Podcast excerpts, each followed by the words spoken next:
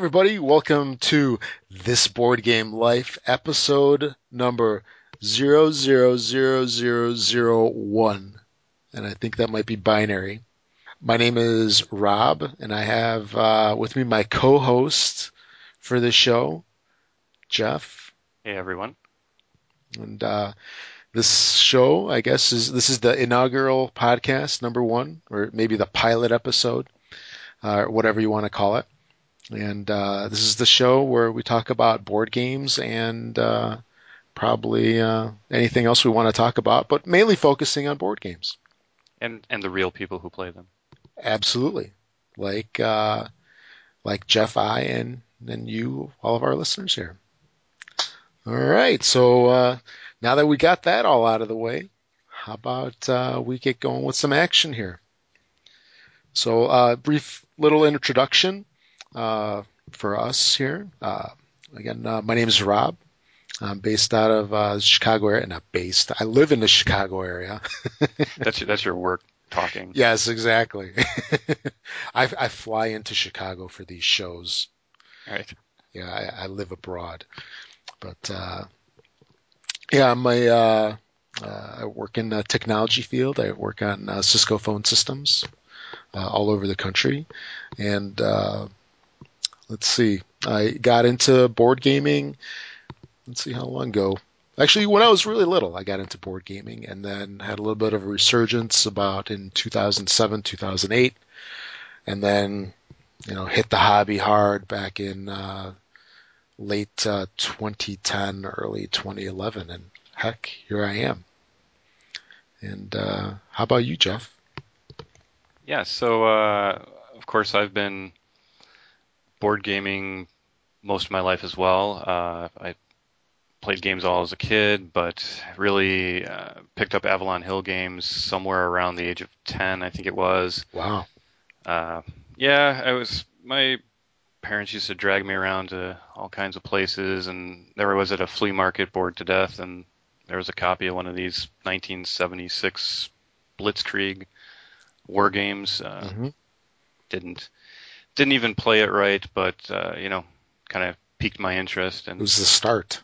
Yeah, it was the start. So uh, so I, I picked up a whole bunch more, and um, you know, I, I pretty much played from age 10 through college, somewhere around there, and had uh, a couple long pauses. But uh, you know, I've played, of course, the the war games and different games back then. I did uh, role playing, miniature gaming, and uh, you know, somewhere along the line, found out about these Euro games, and uh, you know, that's really uh, really where I, developed a, a greater love, I guess, for the the art of board gaming and uh, was able to enjoy many, many more games and quicker games and that sort of thing. So uh, then I was into that, and, and then I had a pause, and basically, you know, um, I think through the Xbox it was discovered maybe it was Ticket to Ride even, and um, came up with that idea that oh maybe my wife would enjoy some of these games too, and uh, then got back into it and uh, you know that was maybe this last time was back in 2008, I want to say, mm-hmm. and uh, been going strong since then. So, uh, and then of course a little bit more about me personally. I'm also into technology, uh, not the the Cisco phone stuff like uh, like Rob here, but uh, more uh, more fun stuff like uh, virtualization. Uh, and storage area networks, that sort of thing. Uh, well, f- fun for you, maybe. Yeah, fun for me. Phones are where it's at. Well, and once upon a time, uh, so let's see, how long have I known you now? I'd say probably what, like at least 14 years, maybe. Yeah, that sounds about right. Uh, but I never knew you uh, played board games as well. I think Yeah. uh, it was it was. Uh, It's well, a hidden secret. I- Well, I remember you had made a comment once about having a friend that sold Avalon Hill games, used ones or something like that. Oh yeah, it was my buddy Mike in, in it? Las Vegas. Yeah. Yeah, and uh, I don't, I don't, I don't know what I probably said to you at the time, but there was a, a point where I had sold off my whole collection, and Mhm. I had, I had bought somebody's, and then turned around and sold it all for for a profit, and it was, it was kind of gone in in and out of it back then, but. Uh, but then you know, then we had that that secret handshake the one day, right? Everybody knows the secret board game handshake. Yes. well, actually, I didn't know it at the time. Ah, well, I'm So making I- it up anyway. I- so I didn't know it at the time, so I I, I didn't recognize it. there there ought to be that though, because you know, uh, in in our field, we meet lots of different new people, and you just you know you never know. Sometimes I suspect, but if if only there was that like BGG pin on somebody's collar or something, right? The the bumper sticker, I don't know.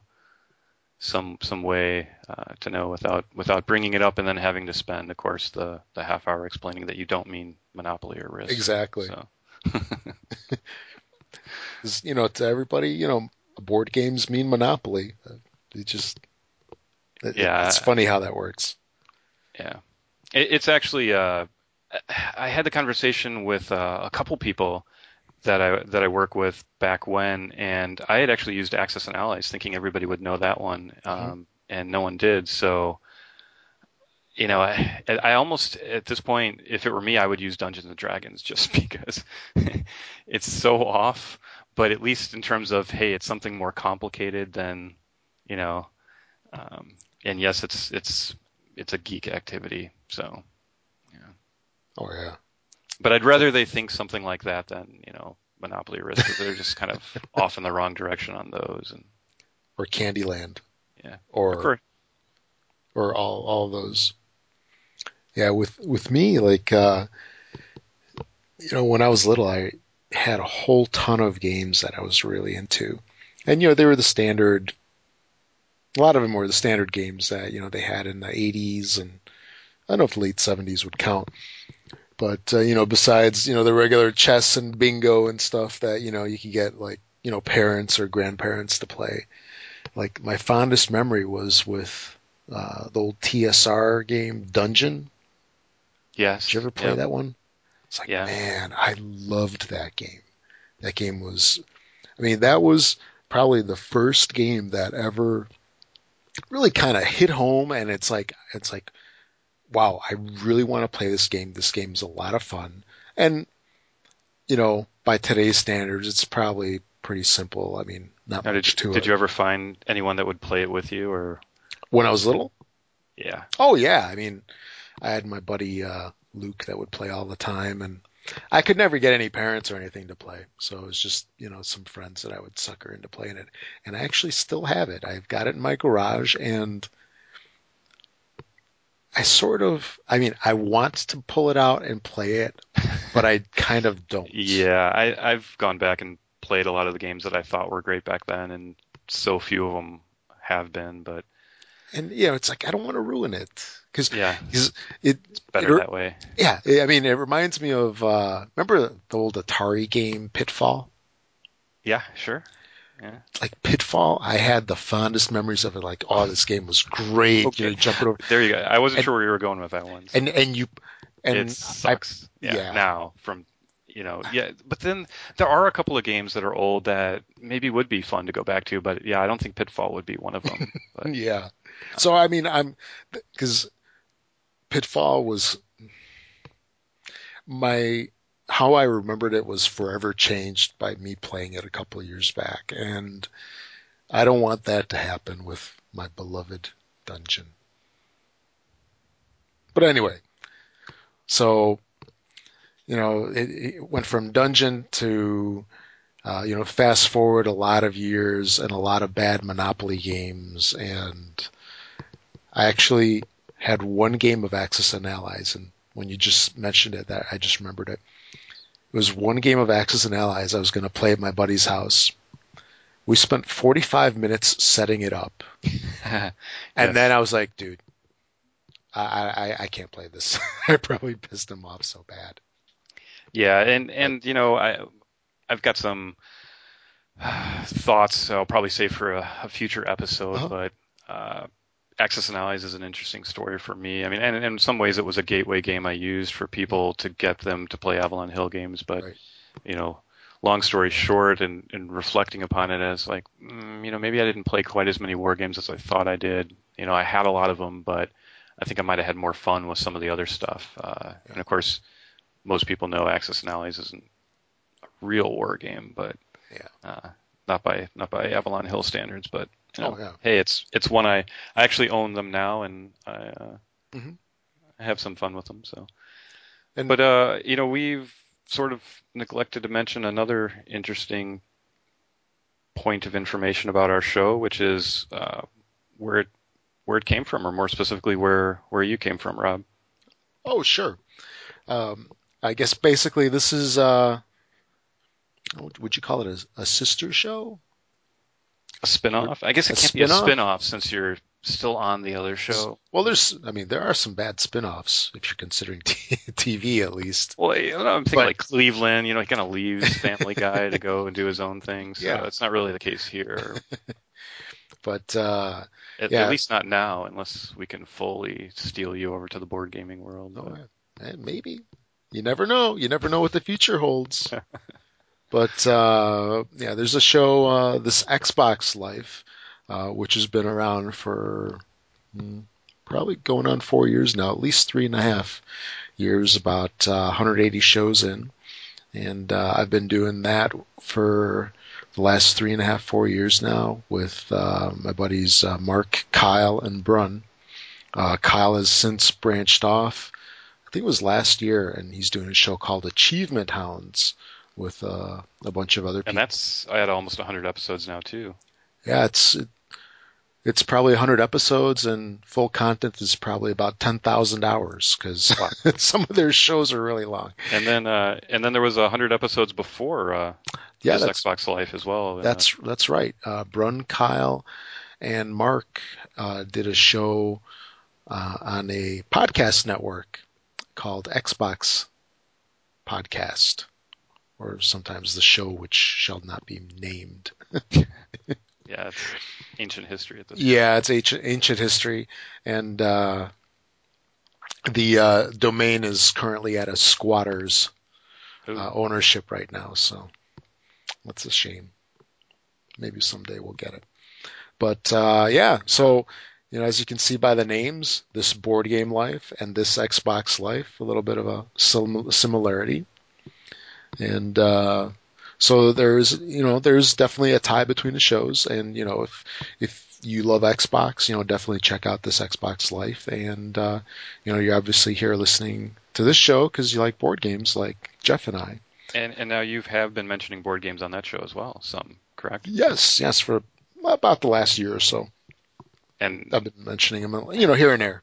how's that been received? I mean, Uh, pretty good, actually. Pretty good. Uh, uh, we've had a couple of uh, people on uh, the show as listeners of the month, and uh, you know, we've had some listeners, you know, make comments that uh, you know they've been, you know, various you know kinds of board gamers and.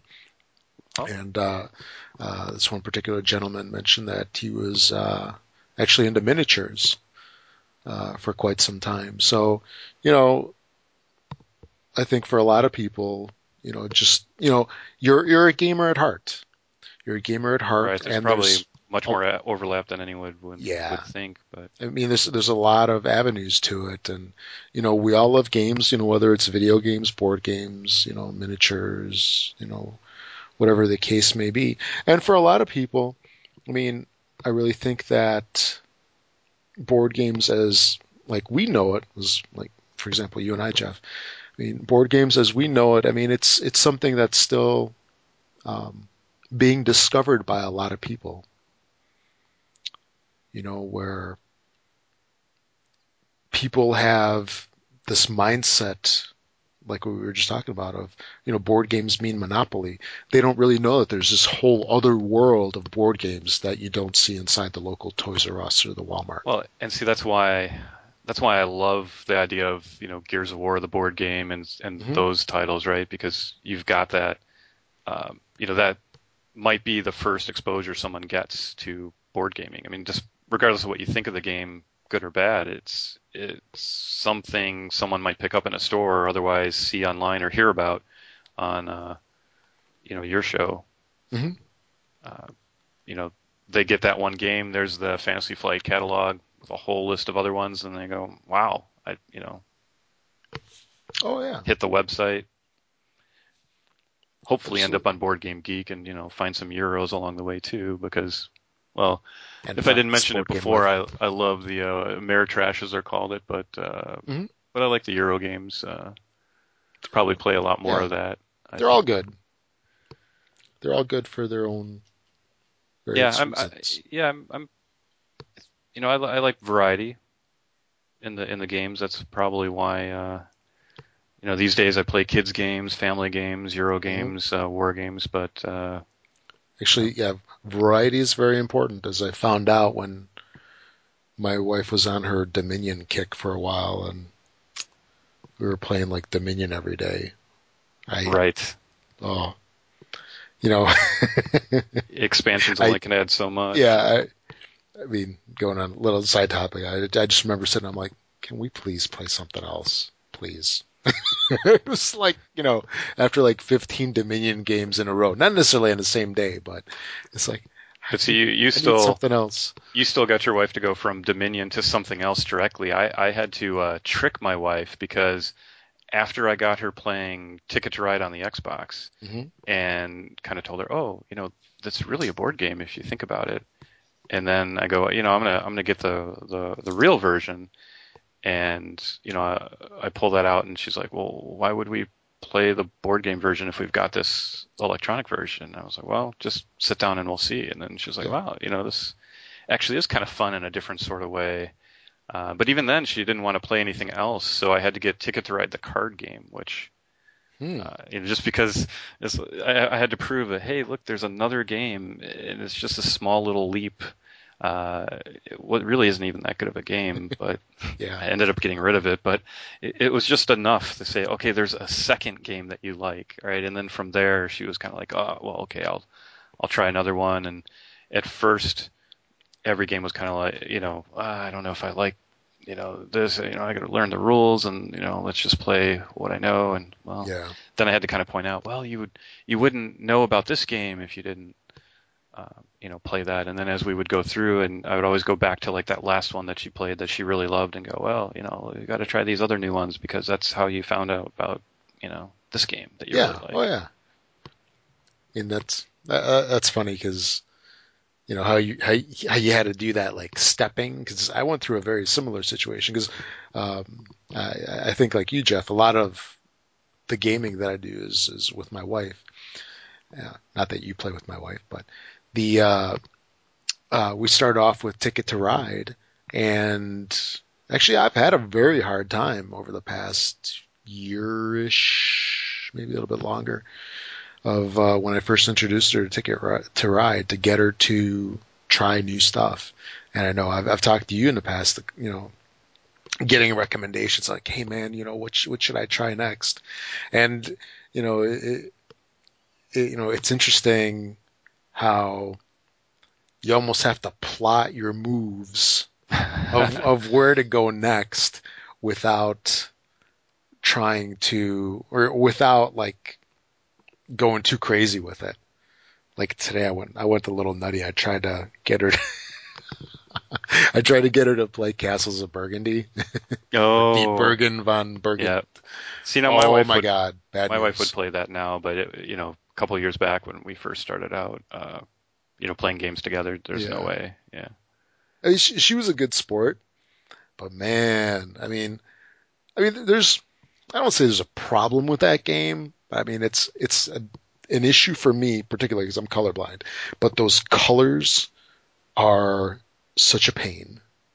Now, is your Yeah. wife colorblind too, or no? No, but I mean, if you don't have good lighting in the room, Oh, sure. even a person with good color vision is going to have issues. And you know, it was the afternoon today, and you know, our lights aren't too great in the dining room, but you know, Well, even she was having trouble, and it, you know, I'm sure that that exasperated things a little bit. Yeah, I, I mean, if there's a problem with that game, it's probably that it's too long. I think that's one of the things I see Really? said about it a lot.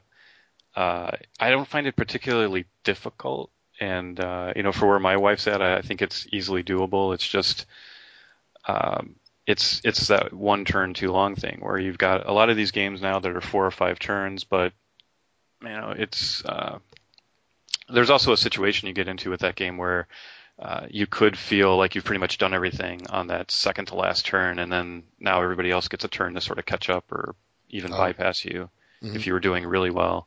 Mm-hmm. Um, but it's it's actually on a short list of ones I want to try with uh, with my wife, but I've not yet done it myself. Uh, I've got quite a few plays in with you know game groups and others. Uh, yeah.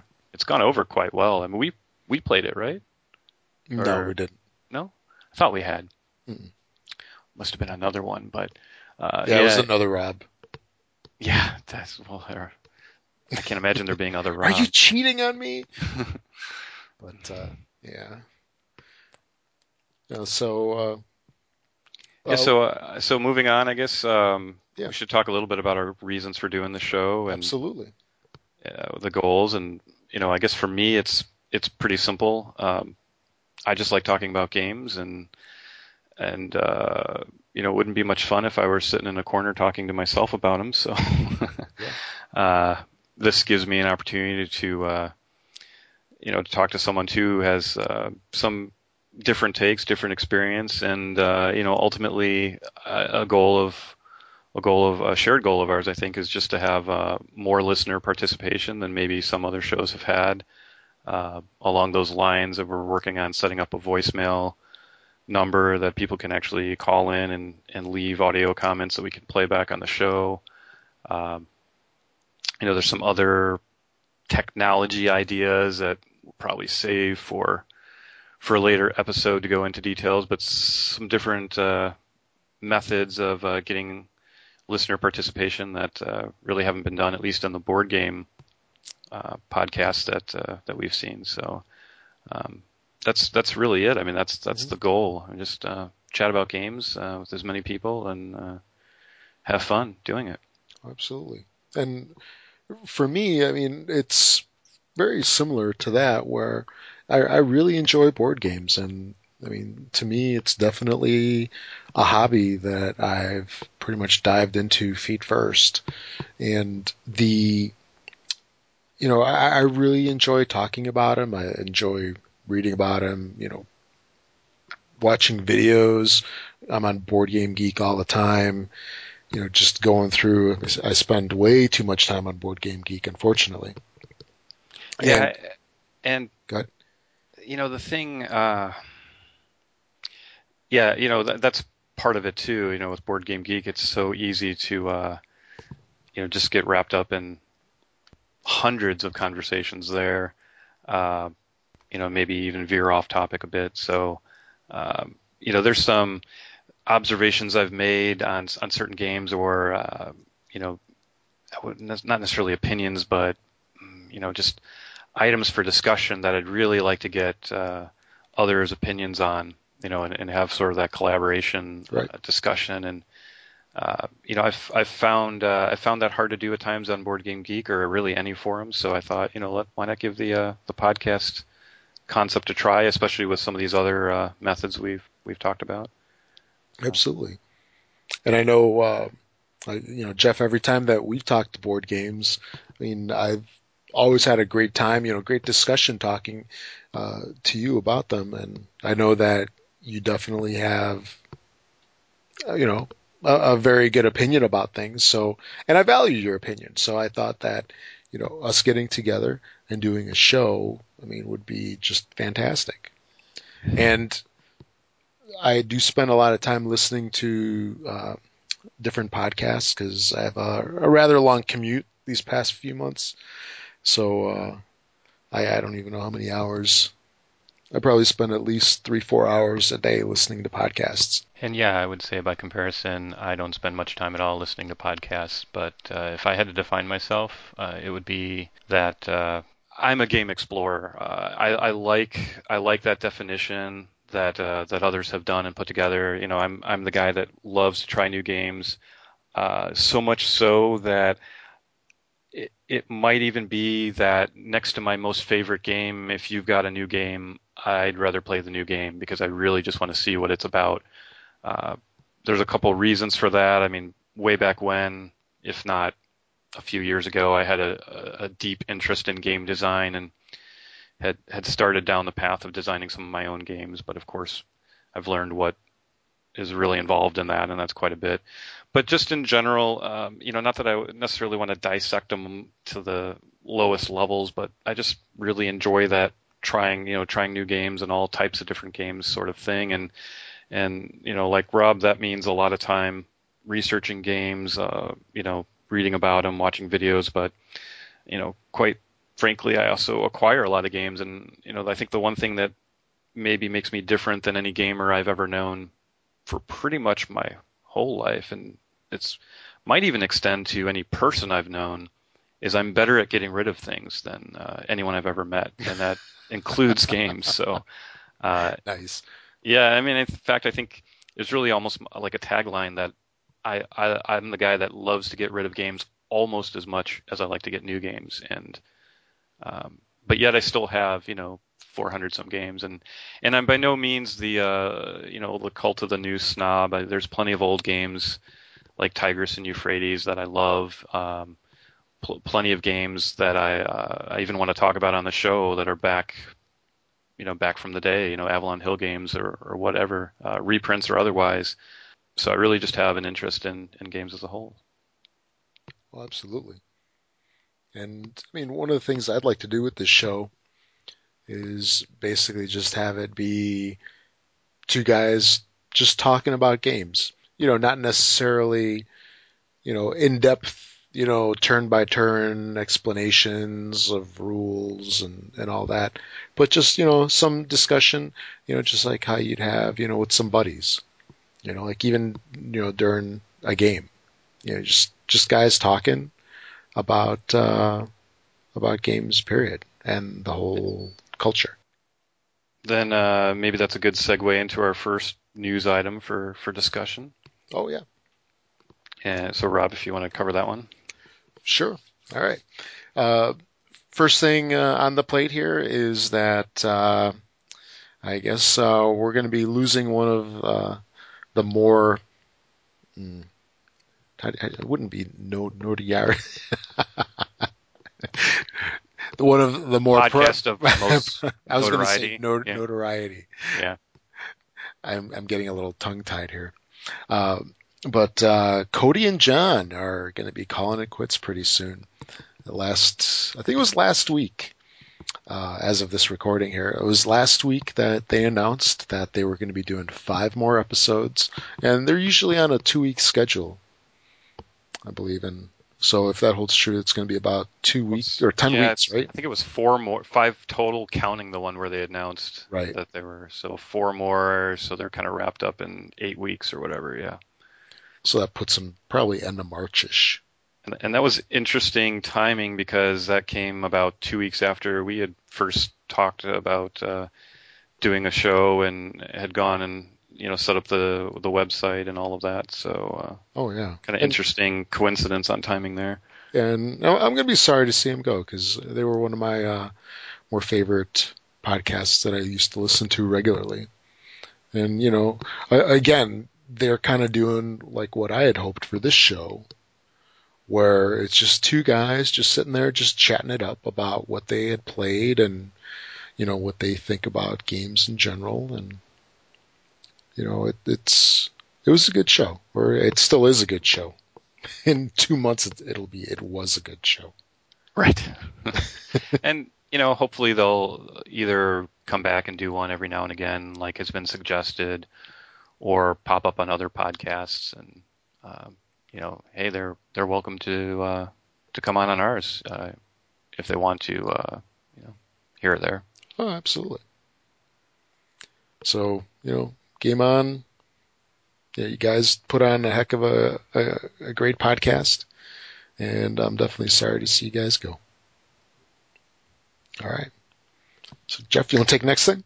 Sure. Yeah, and, and really uh, on the news items, I guess you know we're not going to be the the news source. There's plenty yeah. of other places for that. Uh, actually, a lot of the news really it, it gets kind of old, right? Because you start hearing the same news yeah. ten different places. So, or you know, it's it's not news in general. It's just what we think is interesting. right. So yeah, I guess we should we'll stop referring to it referring to it as news and just go, hey, here's how about topics? topics that we we came across and it's worth discussing. So uh, you know, one that I saw was the fact that uh, there's all this Hive stuff in the news now. You know, first you've got the Hive for iOS being re-released, I guess it is, by the same developers but under a different account.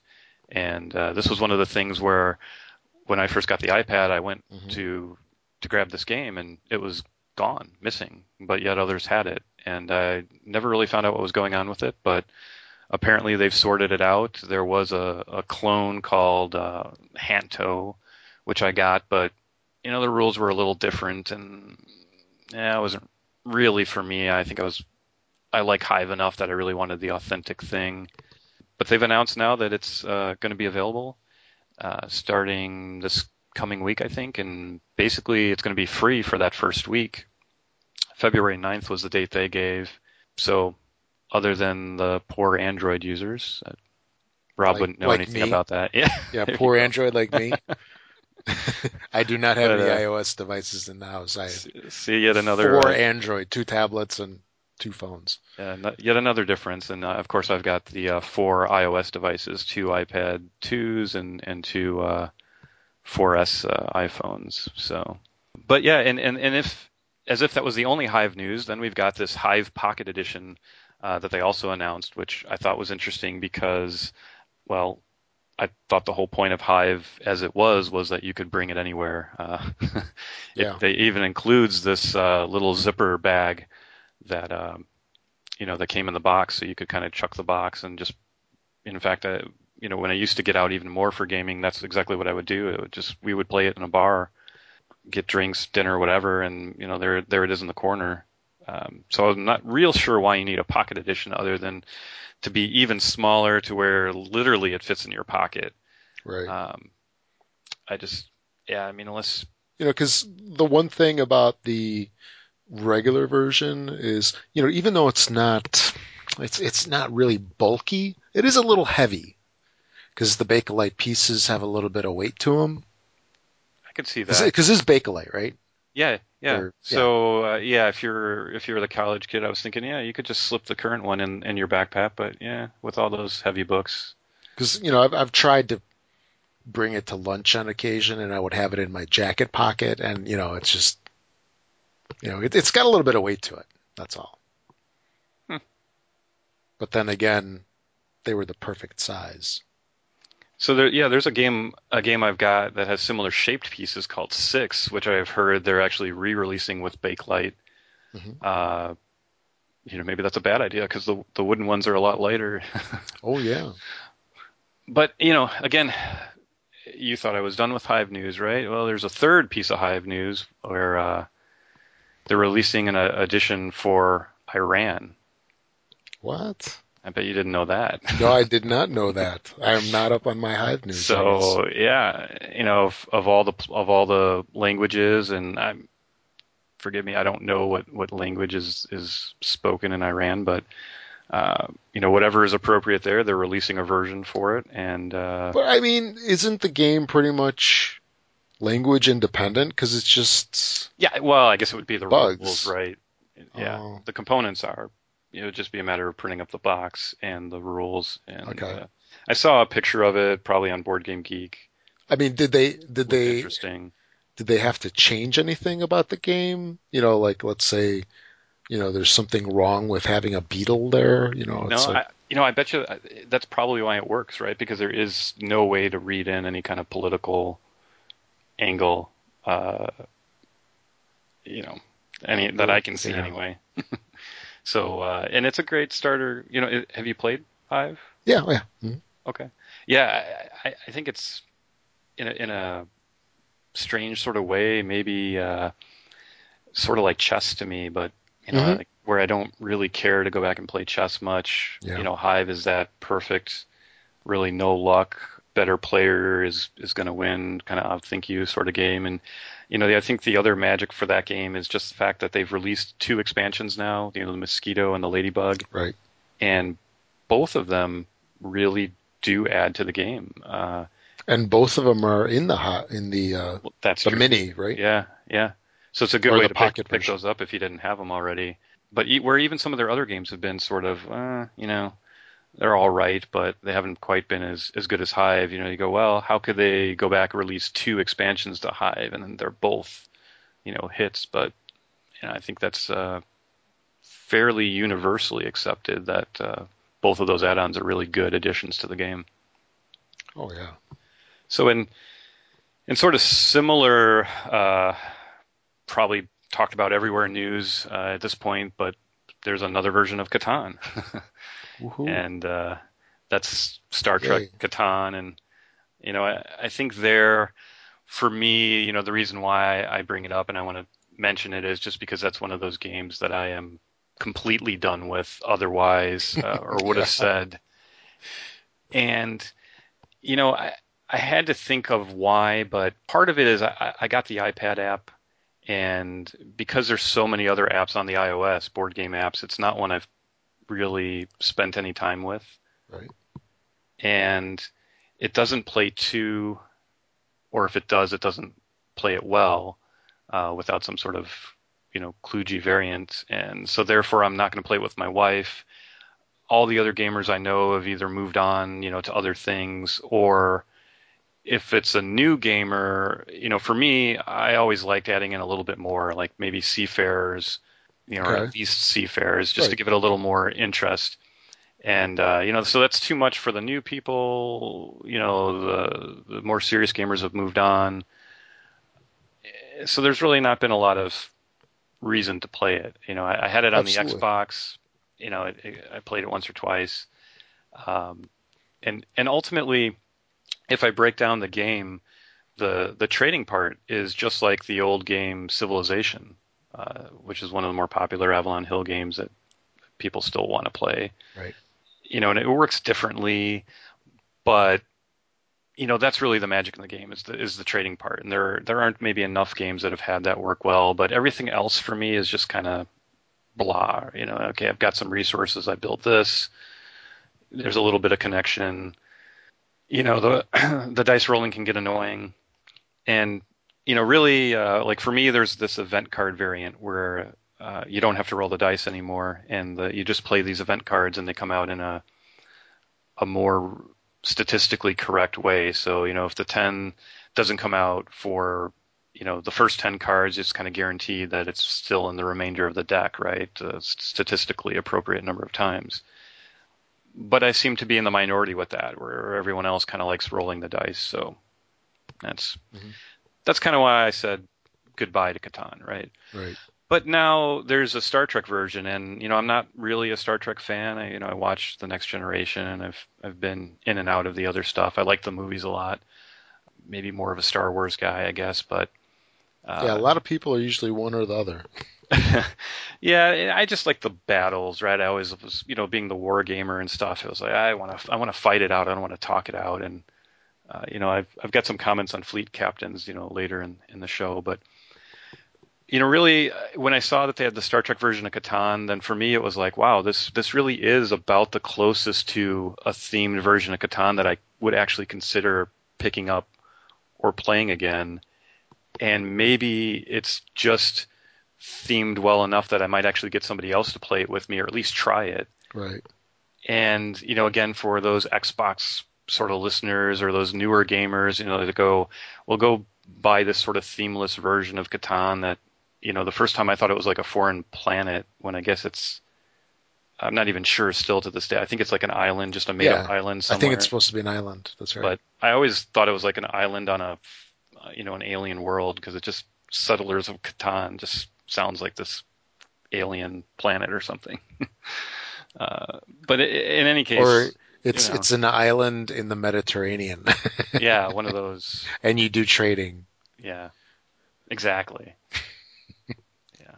So yeah, but, and you know, and there, there's some new stuff. I guess they there's some cards that represent characters, but basically, you know, it's the resources, it's dilithium, and all of that. Mm-hmm. So, right. Uh, you know, the at the core, it's still the the same basic game. I probably would have preferred if they'd made it a little bit more complicated and included maybe some of the expansion stuff and but I understand why they didn't and you know I, I, I in any case I thought it was neat you know it kind of came out of nowhere I didn't know that they could get the Star Trek license I guess you know lately, at least not lately, but I guess within the last year, there's been quite a few Star Trek titles. So Well, yeah, WizKids, yeah. you know, Star Trek Fleet Captains, the one they did before it, uh, that not as many people liked, uh, that uh, Kin- did, or however you oh yeah, I forgot the name of it. Um, I, I know what you're talking about. Yeah. So, And I I there's uh, there's the had- card game too. well, yeah, the deck builders, right? Yeah. Uh, and maybe that explains it, right? But you know, for board games, I would have thought WizKids maybe had the license, and so then you see this board game version of Catan. So maybe it's a non-exclusive license, Right. and we'll see lots of other Star Trek stuff. Um, and you know, that's kind of interesting because then I would hope maybe Fantasy Flight can get the Star Wars board game license, right? That when they next renew, whoever has exclusive rights, maybe it'll be a little less exclusive and um, you know, just like Fantasy Flight can, you know, that's what's kind of interesting to me. They can carve out. They have the miniature license. They have the, I think the role playing license it is, and the the card game license. Um, you know, why isn't there this distinction between hobby game, board game license, and you know, mass market? Um, because it's now it's come out that I think the license for Star Wars is, you know, basically so there's Star Wars Monopoly again, and you know Star Wars Life and Star Wars Risk and all that same type of stuff, you know, through whoever that company was. But does that really compete? I mean, if you've got these Star Wars board games out by Fantasy Flight, is that really going to stop somebody from buying Star Wars Monopoly? You know, I don't Yeah. think so. Yeah. Just just like you, just like a miniature game is is not thought that way, right? So uh, I think they need to. You know, create one more category for that, and, and let me have my Star Wars games from Fantasy Flight that I Oh, yeah. so so want. And you know, I, Catan was actually when when I got back into board gaming uh, a couple of years back. Catan was one of the first games that I picked up. And what's interesting is that I've literally had it on my shelf for at least five years now. I have never played it. yeah, And even I was actually looking at it the other day, and uh, the the cards were still in the shrink.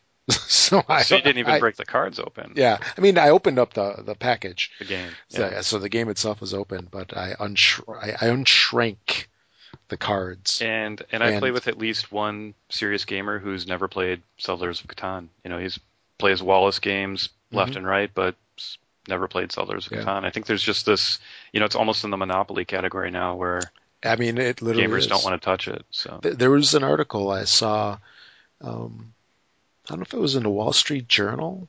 It was within the last six months or so, and they literally said that Catan is essentially. Oh, it was Wired. Was Wired magazine. That Catan is literally the new Monopoly.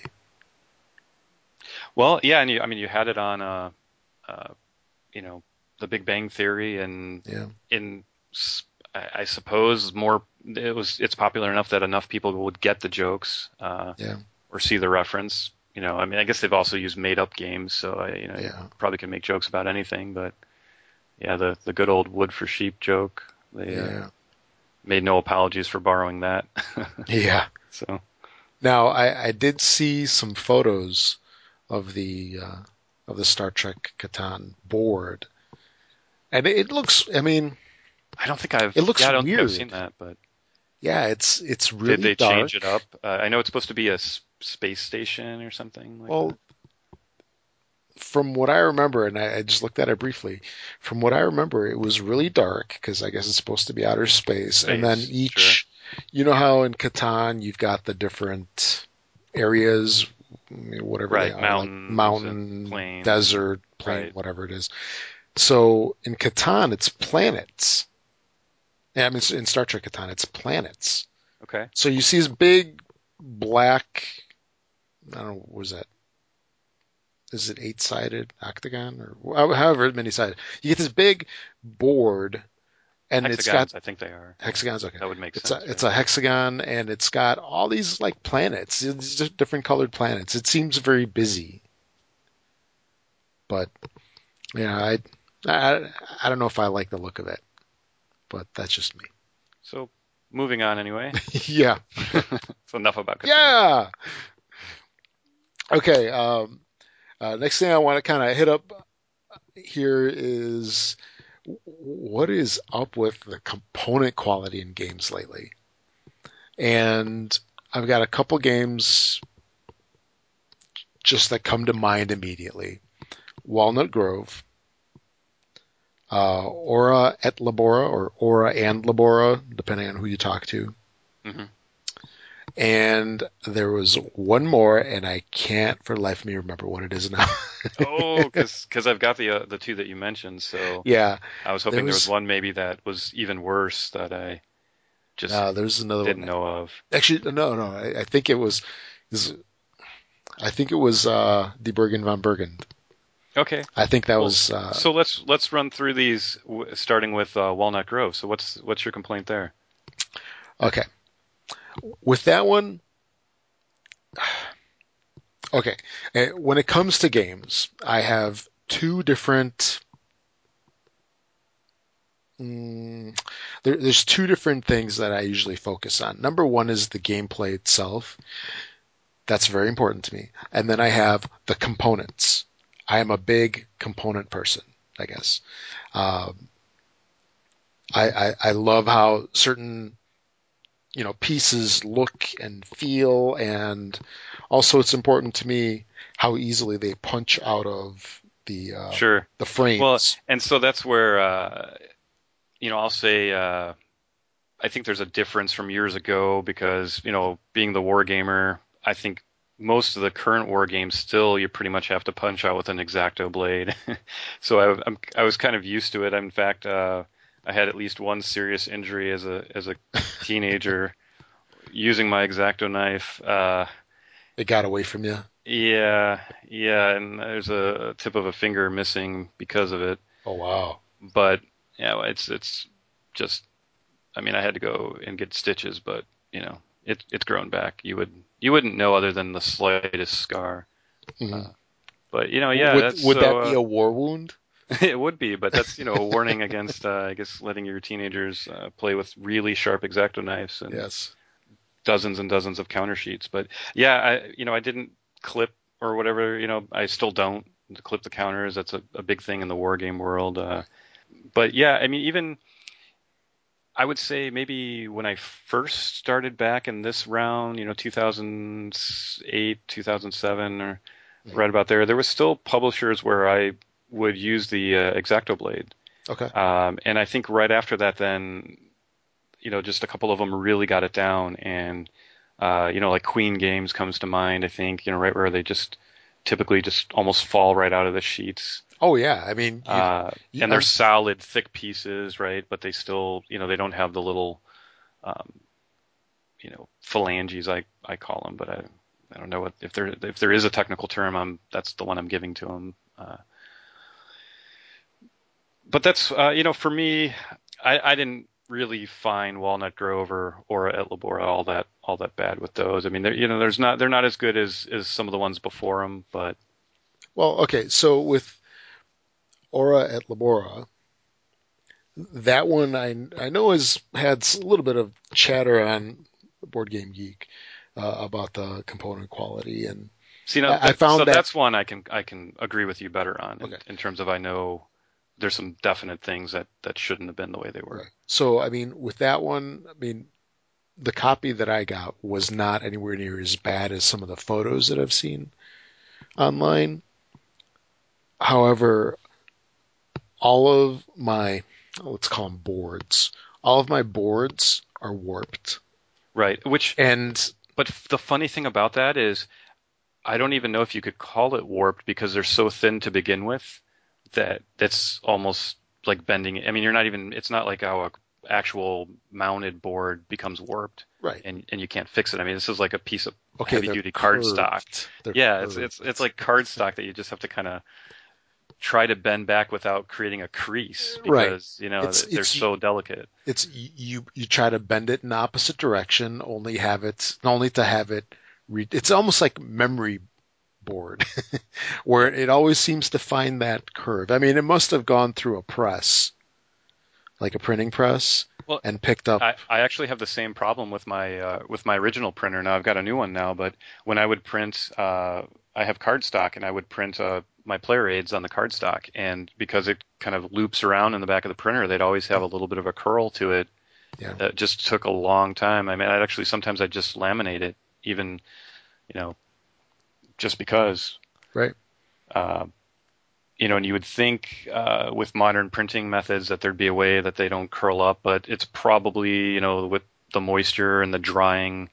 Um, you know, I've got a, I've got air conditioning, but I've noticed sometimes even when they have them in like that shrink wrap uh, or that little bag like Fantasy Flight, will Right. put them in. As soon as I tear that open, they sort of immediately kind of curl up just by hitting the air. They suck in all the moisture from your house. Yeah, but I mean, I, I have a dehumidifier and a humidifier. You know, I have. I would Yeah. consider a temperature controlled room. It's it's not even in the basement, right? I mean, it's above grade as they call it, and yet I still have with these thinner boards, you know, issues. Uh, but for me, uh, Ora et Labora, I, I can actually forgive the chits and the paper thin boards. Okay. The the ones that bother me and the one that uh, you know I know that there's an issue with the game because my wife actually commented on the quality and she's never one to comment on the quality of a game.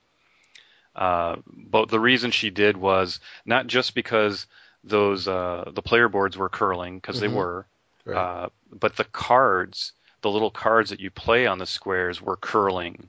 really? And so when you take curling cards and put them on a curling board, oh yeah, they spin. it's it's was it was almost humorous, right? So I had to immediately sleeve it, and you know that's I I don't mind that so much. I'm not a sleever. I I I tend to sleeve games that either have a very few amount of cards.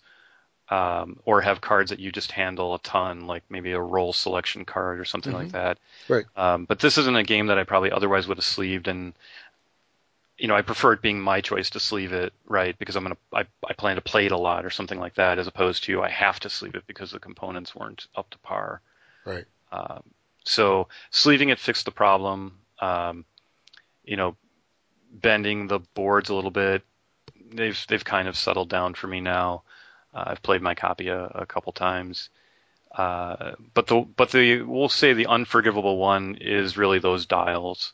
Um, and other people have commented, and I agree that you you've got the dial on one side. There's no um, selector on the other side. So if you play with different numbers of players, you basically have to dissect that um, spinner Right. Separate the little plastic tab guys or and and in a way that doesn't damage it. And sure, you know, right? I mean, as people again have pointed out, it like is it really that hard to do that? No, but if you're doing it 20 Yeah. times or 50 times, right? I mean, I, I would imagine over time um, you're going to start to to damage the components or wear them out, and it's otherwise just kind of annoying too because uh, I mean they have the player count in like little shadow figures, but that's covered up by the dial yeah, So that, you- that that's messed up. you have to kind of you know remember you know to look just you know again if you've played a bunch you kind of know how to how to read the outer rim and you know what counts what but it just seems like it wasn't really well thought out you know two more little Yeah. dials and it would have been fine So I found myself having to take it apart just so I could see which which uh, side it was And- on.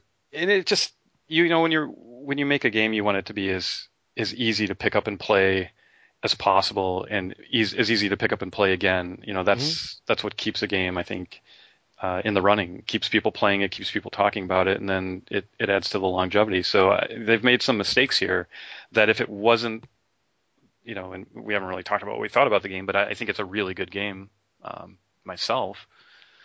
Mhm. if it wasn't for that i think they'd be in some some real trouble Oh, absolutely.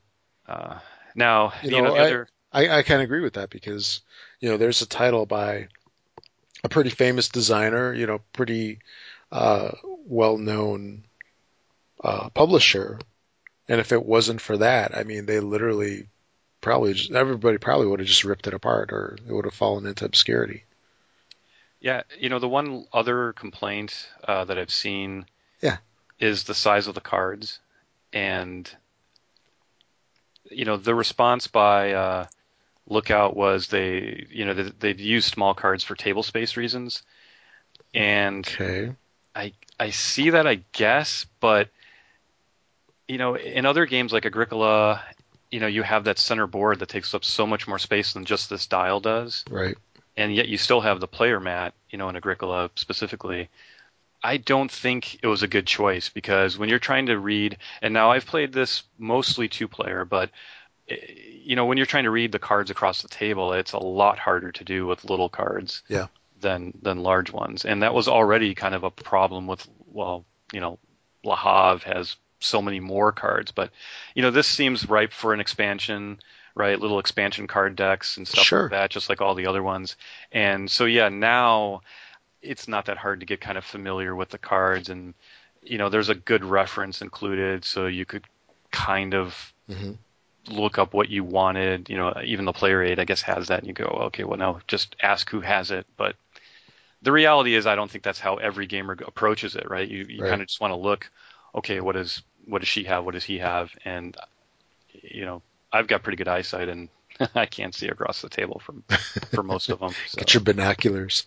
Yeah, I, I, I think it was a it was a bad choice. Um, and in general, I agree. I think most people that are going to buy that type of game, that particular game, are going to be willing to spend five bucks, ten bucks extra, even for the boards like Agricola had and the full size Absolutely. cards. Oh, yeah. So, And I was actually really surprised when I opened up the box and it had the little mini cards.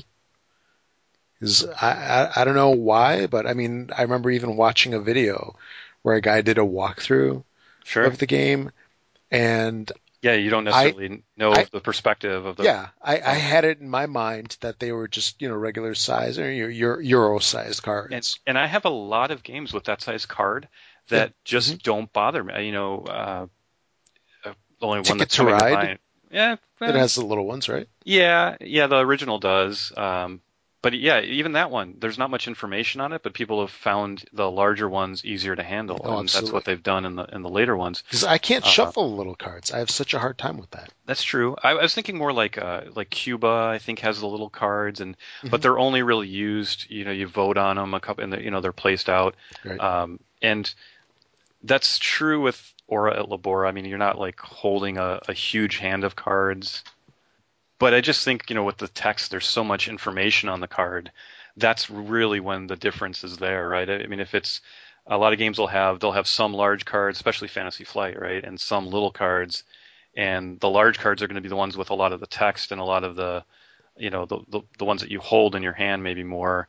And the little cards are more of the, you know, just played for combat or this or that, and they've got a couple things on them. Right. Um, so, yeah, I, Now- maybe maybe it's because the game is so good that I'm more willing to just give them kind of a pass because at the end of the day, you can correct most of what's wrong. Sleeve sleeve the cards. Uh, you know, another complaint is the fact that the player's aid is is not just not printed on cardstock, but it's got to be about the thinnest paper It's vellum.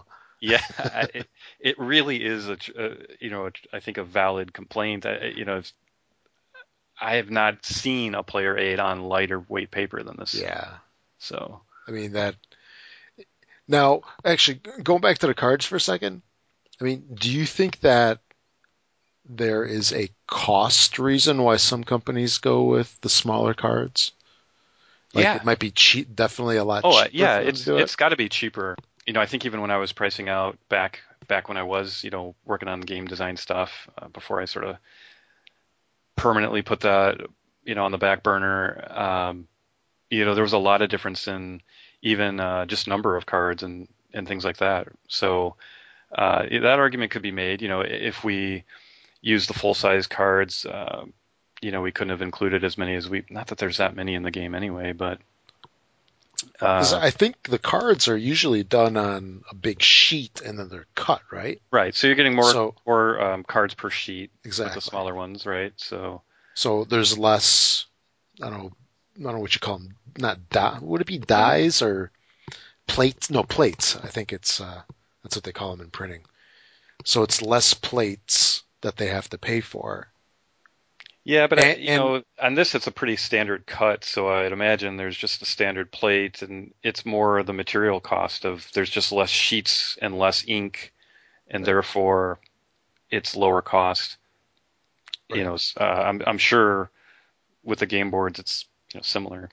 Yeah, and and that player aid. I mean, just printing it well, on that, super that, thin that paper. makes no sense. I, yeah. I mean, most games they do it on, you know, the heavy stock paper because I mean it's something that you're going to have in front of you all the time. well, time. And although now that you bring it up, it seems like for years I was talking about how what's with all these games that don't even have player aids. You know, we have to go to the Board Game Geek and grab. You know, Universal Head was doing them for a right. while, yep. and uh, so maybe maybe that's the way to look at it and go. You know what? At least they included one, and you know I'm just not left to all those rule books. Which you know, what are there? Maybe four rule books in the game. Uh, oh yeah. There's the setup sheet. There's the quick rules. There's the full rules, and then there's the reference guide. And yeah. again, I kind of like when they when they have multiple things, but uh, there's at least one too many with this. I you know I'm constantly kind of shuffling uh, the papers, going okay, which one has the information I needed. Oh yeah, exactly. And uh, you know, depending on the player surface or the playing surface that you've got, I mean, you don't necessarily always have the room to have everything out in front of you. Sure. I know for me, I play on our dining room table, and half the table usually has some stuff on it, like a laptop or you know, lazy susan or something. So I've got a confined area, and I find myself having to keep like moving stuff around so I can fit those things in front of me. Well, it's you know, uh, you know, Race for the Galaxy, a couple of the the Rio Grande games, they put mm-hmm. uh, the the abbreviated rules in like a different column. Right. You know, that's kind of neat. I I, I kind of like the idea that we've got separate rule books. Uh, you know, Mage Knight is one where you have a rule book that's one's a walkthrough and the oh other one's gosh. the detailed rules. Yeah. But um, but I mean, I, I actually kind of like that approach because when you're done with the walkthrough, assuming the other one's complete, you pitch that one in the box yeah, and you, you maybe never it. never go back to it. That's the difference here, though, is because I've got all these different things, but there aren't really any that I can put away, you know, in, in the way that they were done. Right. So, uh, so yeah, it's more of a shuffle. But yeah, I'm just going to cut my player aids apart and laminate them. I think. Uh, oh, you mean cut them in half? Yeah. Yeah. Yeah. I was thinking about that myself. Which you know, even that makes no sense the way they did it because mm-hmm. if you're going to do the eight and a half by eleven, they have there. Well, in the game, there's the the French. Is it the French? Yeah, the French and the Irish version that you can play. Right. So one side of the player aid has half of the information for each of those, and then the backside has the other half, right? Yeah. So it works out good if you cut it, but sort of as given to you, it would have made more sense to have all the information for one on one side. So then when you flip it for the you know playing the other game, then all the information for that game is on that side. Right. Um, and and if they intended it to be cut, why didn't they just cut it? And, Absolutely, I was know. wondering that myself. so now I got to get a paper cutter or a pair of scissors, and you know, it just I feel like I'm doing a print and play, right? With all the I got to laminate this or cut that, I got to sleeve this. You know, it, it's the problem is I don't think they're really, like I said, with the exception of the dial, it's all forgivable for me. But the problem is just the extreme difference via or versus the ones before it. And mm-hmm. and not only that, but at a time where Z-Man just sort of got bought out, and you know, the Z-Man version of this is, well, you know, Z- I mean, people are looking at it. The Z-Man version is identical. I mean, isn't it's the same thing as the uh, the European version? Right. Well, I mean, didn't it's just in a different box. Yeah. At least that was my interpretation but in other words, you could accuse them of saying, okay, we're gonna we're gonna try to make more money, we're gonna cut quality. You know, we didn't just buy the brand name, you know, to to continue things on the way they had been. We're we're gonna you know right. try to. And, and I think that's at least the way that some people are seeing it is, you know, it's a little coincidental. Okay, this game comes out, and at the same time, it's you know one of the first ones Z-Man had their change, and yet we've got this reduction in quality right. uh, without a reduction in, in really price. Yeah, and I mean, et Labora is a really pricey game. So I think in here in the U.S. it listed what for seventy. Yeah, something like that. Seventy or maybe I don't think it was eighty. So I mean, for a game that was so expensive, I mean, I for the copy that I had, you know, the the boards had a curve to them. Uh, there was one board of the chits. I don't know what you would call it. One sheet or whatnot. It was not die cut very well, and I actually had a couple that uh, tore, where the back side of it kind of tore uh, through the frame. So I've got a, I still haven't totally trimmed them yet. I need to use an exacto knife or or, or whatnot to get those trimmed, but. Uh, there was that, and there was something else. Oh yeah, yeah, the little plastic guy for the for the dial, the rondelle. Uh, Right. That thing has a little split in it, so it's like starting to break. Yeah, I just looked it up. I've paid 45 bucks for my copy, and that's uh, at online discounts, right? So, uh, yeah, it's definitely one of the more pricier Euro Oh, yeah. games, anyway. So you know, going on to some of the other games, um, Walnut Grove. It's it's you know maybe I'm nitpicking some of this, but I mean the chits. They definitely, let's say, were not like a Queen game, but I could see how, you know, being that they're all squares and they were all kind of, I think they were all tied together. No, no, they weren't t- tied together.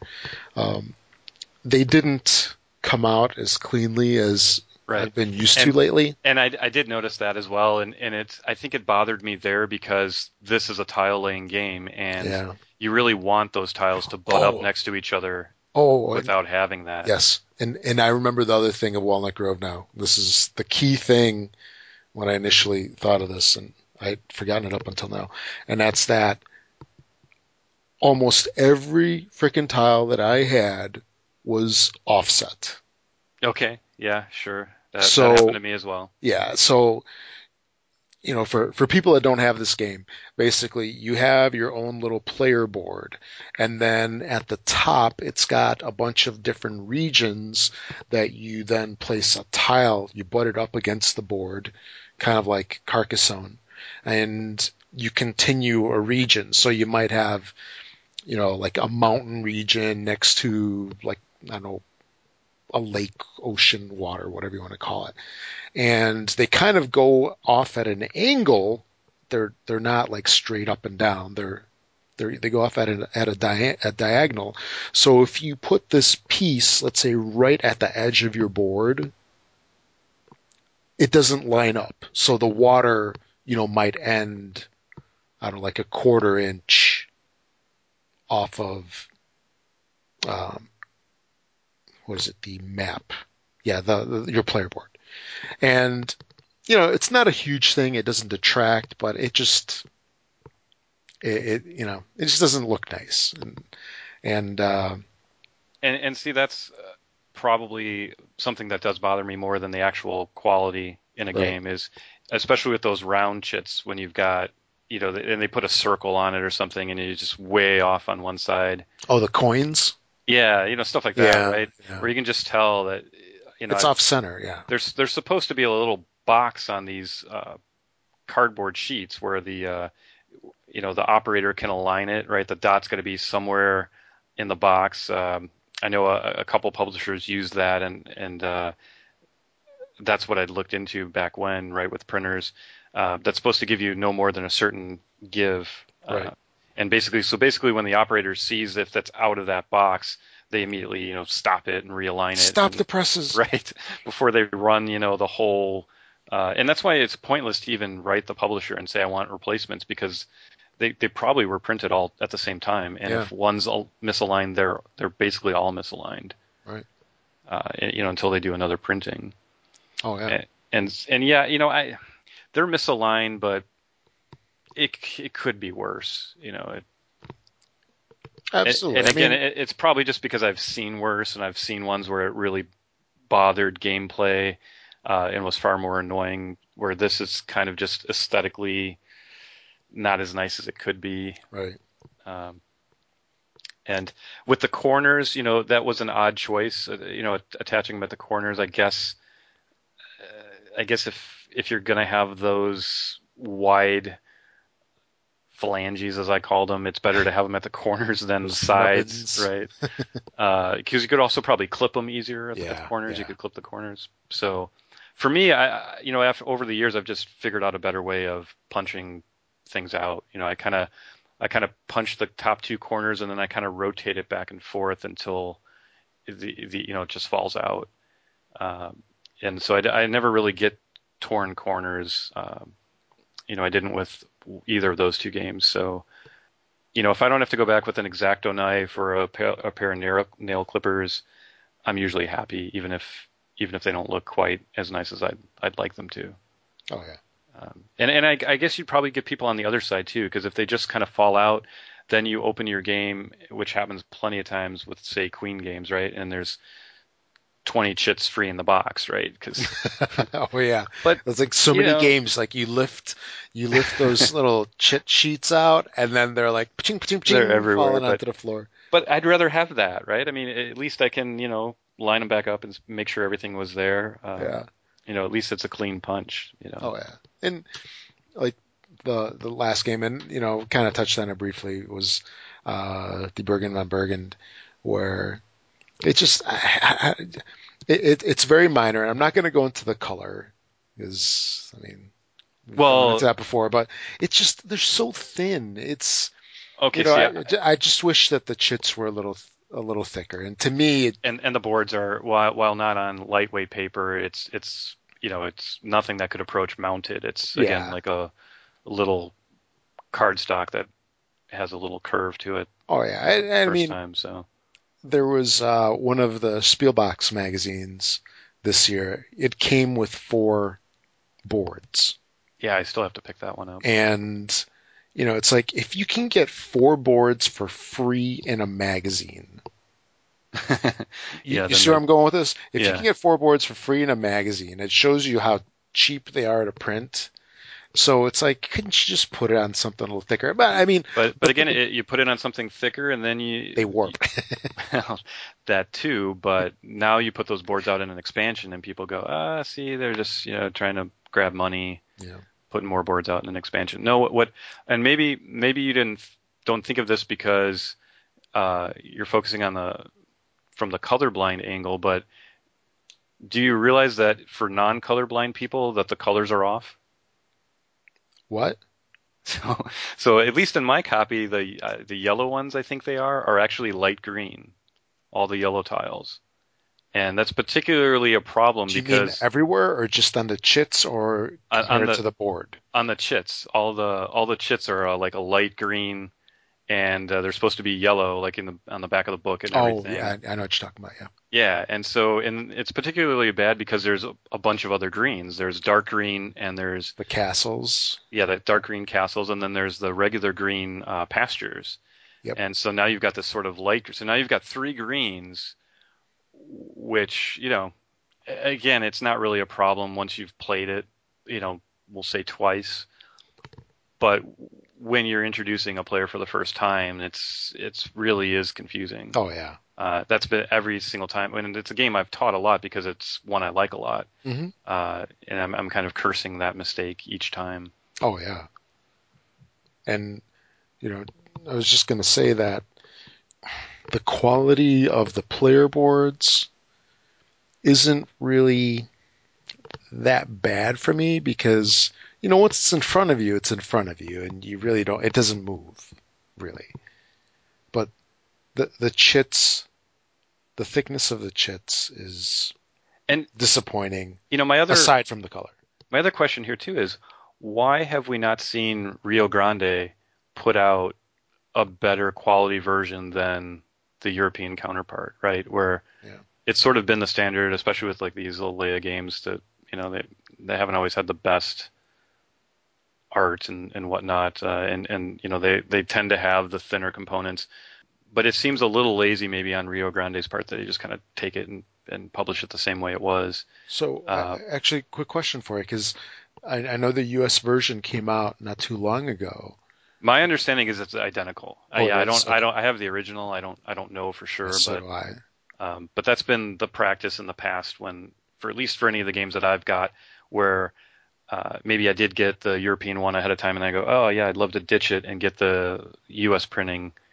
Uh, but here it's like, other than that, it's going to say Castles of Burgundy on the front instead of, you know, At the bottom. yeah, instead of at the bottom, which most people didn't even realize it actually had the English at the bottom. But Right. uh, you know, what else? What other difference really is there going to be? You know, maybe there's one errata correction or something, but you know, why not improve the components and use that, um, you know, to sell even more copies, right? To people that already have one, you know, even for the minor minor improvements, somebody would go out and buy. A lot of people, fans, I would. I, I would Uh, definitely too. And So and they don't even like for Castles of Burgundy, they wouldn't even have to do a whole lot. It's not like they would need to, you know, redo like molded, you know, pieces and you know, spend all this money. It's just it's just doing a little thicker stock and maybe change some colors around. Yeah, Yeah, so I mean, so you do that. You you fix the colors, you thick, thicker stock. You know, some corrections to the rule book if if it even needed any. You know, you've got the English box cover. Great. You know, that's that's enough. I would I would I would acquire a copy, but you know, it seems like I don't know. You know, a lost opportunity maybe. You know, maybe maybe like when they were printing it, it, it the conversation went something like this. Hey, so and so. I'm not going to be stereotypical and say any names. Hey, so and so. We're really low on blue and red inks. Yeah, we used a whole bunch of those in, in Yeah. Poseidon's Kingdom because of all the, Yeah. the uh, water and stuff. we, we've got a lot of greens and browns. Forget all those colorblind people. We don't care. We'll have their money before they realize. No, Well- I'm, just, I'm just kidding. You know, I don't know if it was, I, it might have been you, but somebody who was telling me they were colorblind because there's quite a few colorblind gamers that I Oh, play yeah. with, and at one point I was just like, oh, this this must be one of those other stereotypes. Then it's just something about colorblind people, and you know, they play lots of games or something. But then I, I googled it or something like that, and uh, I don't remember what the statistics were, but it's, I, I didn't realize quite how many people actually have some form of Oh yeah. of colorblindness. And and my point in saying that really is not to you know raise awareness or something. Maybe it is like in the, in the board. I just think uh, you like you see these people that'll go on Board Game Geek and go, oh, you know, this game it's so hard, you know, like like you said because of the the color choices. Uh, and I think in particular maybe it was about. Uh, the one I'm remembering was something about Eagle, an Eagle game, and I don't remember which one. Uh, although there's been some color problems with like Railways of the World and stuff that even I can't tell the blues from the purples and stuff. I get confused, you know, with the color Right. matching with the board. But anyway, basically, you know, the response has been from a couple of the publishers, you know, that's, you know, essentially to like imply like it wouldn't really benefit that many people, but it seems like maybe the demographics on that are off a bit. Like that it almost needs to be on the list of things to review as they're doing art direction. Mhm. Um, you know, is is this better or worse for? Oh yeah. And I mean, it it really comes out in really odd places sometimes. Where like Qwirkle, I think I was telling you where I have the hardest time with Qwirkle, where it's got blue and purple, which are colored a certain way that if the lighting is such, I have a, re- I mean, I really need to look at it and almost compare to other pieces to see what's what, and also the red and orange. Yep. And and I'm not I, I'm red and green colorblind. I, I don't really even know I don't understand why the blue and purple. I guess purple has got red in it or something. Yeah. That might be it. Well, I, you know, there's a there's a game Airlines Europe. Uh, yeah. hmm You know, it's it's the red and orange. I can't hardly tell apart. Oh, Uh, really? It's been a common complaint. It's just the hues they picked, and Yeah. uh, again, if you're not playing under like a a, a real natural light spotlight, Yeah. uh, in normal sort of mood lighting, they basically look identical. You know, so, some people have even like taken a black sharpie to the red ones or whatever just to differentiate them. So Oh, it's uh, it's it's not just colorblind people with with some of these color concerns. Mm-hmm. So And I mean, You know, I think again stuff like that starts to add to the number of times you won't won't play a game. You know, just for for little I wouldn't call them petty things, but you know, it's you know, people get confused or you know Oh, because they don't follow, they end up not liking the game where they otherwise would have, or because I mean, whatever the case is. because like thinking about Qwirkle, which mm, Well, you don't It's like not that game what- anyway. So. Yeah, I mean, it, it it brings back too many flashbacks of words with friends. See, But- and that's and that's my. I, I still have a copy in shrink, and uh, you know I'm late to the game on trying it, Yeah. but I don't just don't like, don't show it to your wife. She'll like it I too know. much and make you I- I, I it by association to word games because I'm not a word game fan. So, Yeah.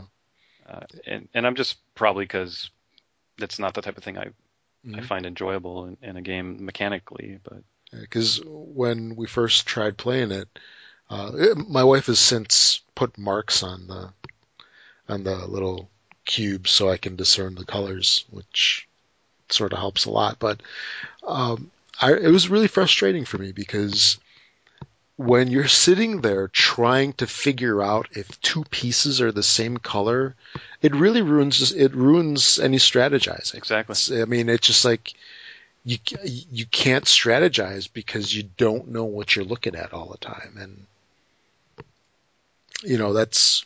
I guess that's another game. You know, well, I'm not going to say that's component quality, but you know, just just to, okay, just going back to the component thing here, just kind of wrap up.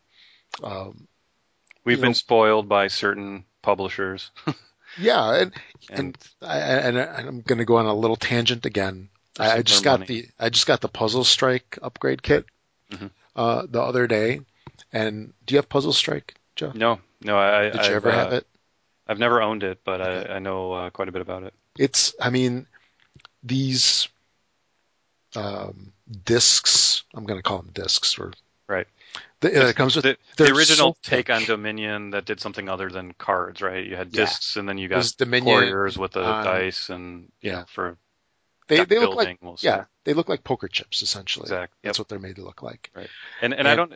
Uh, Did that come after the Dominion? Somebody did a Dominion version on poker chips. Is is that where that idea came from, or was it the other way around? I don't actually. Um, it was I, I believe it did come after Dominion. Um, well, I know it came after Dominion, but did yeah. it come after these sort of homebrewed poker chip versions of Dominion that I've seen? Oh, I don't know. Because I always thought that would be an interesting way to to maybe make Dominion fresh again, but I, you know, yeah, never cared enough to actually make one, and I haven't known anyone that that had one at a Yeah. point where we were going to play it. So Yeah, because uh, Puzzle Strike, if I recall right, originally came out. It was it was printed on wood, on wood chips. And Yes. I think yes, they yeah. switched to the chipboard. I think on the third printing, second or third printing. yep, it's gone through quite a few. Yeah. You know, I've never seen the wooden one, so I, I can't really comment on it. But, uh, I mean, you look at these things, they're like an eighth of an inch thick. So, I mean, they have like quite a, and this is another game where, you know, I would, I, you know, I, I you lift the little chip, chipboard up and then these things are just falling out. they got like two or three on the floor.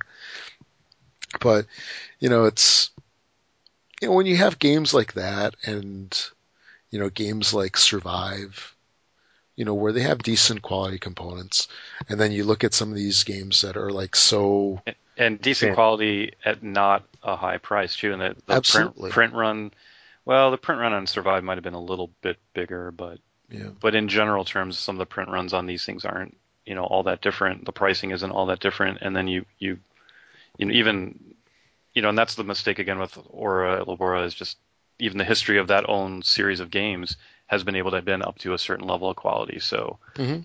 um, you know, I'm all for them making a couple extra bucks or whatever, but I'd rather it be by increasing the price of the game, you know, for four dollars or something, yeah. uh, I mean, it, than by decreasing the quality of the components. exactly. It, it just little, it's a little disappointing. You know, I mean, is it going to keep me from buying it? I mean, obviously not.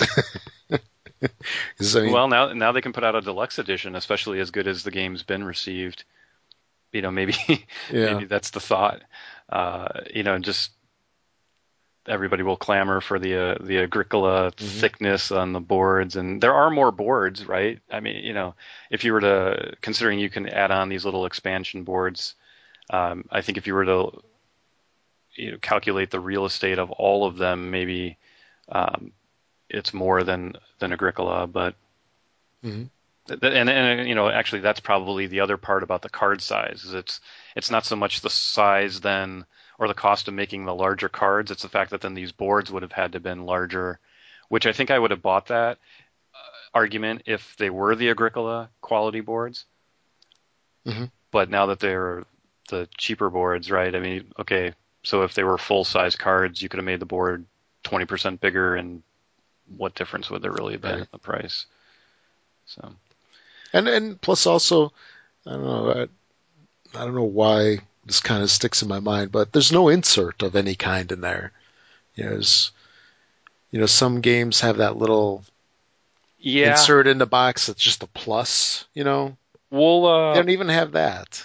At least Ora Labora doesn't, and Walnut Grove. All it is is I, just a box. I want to have the insert discussion with you, but I'll save that one for next time. Absolutely. why, why, don't we move on to that's a whole big discussion. yeah, yeah, I've got I've got some things on that one. So. All right, all right. Tune in next time. Okay, so uh, just a, a, quick rundown of uh, what I've been playing. Uh, played uh, actually in, in, about the last week or so.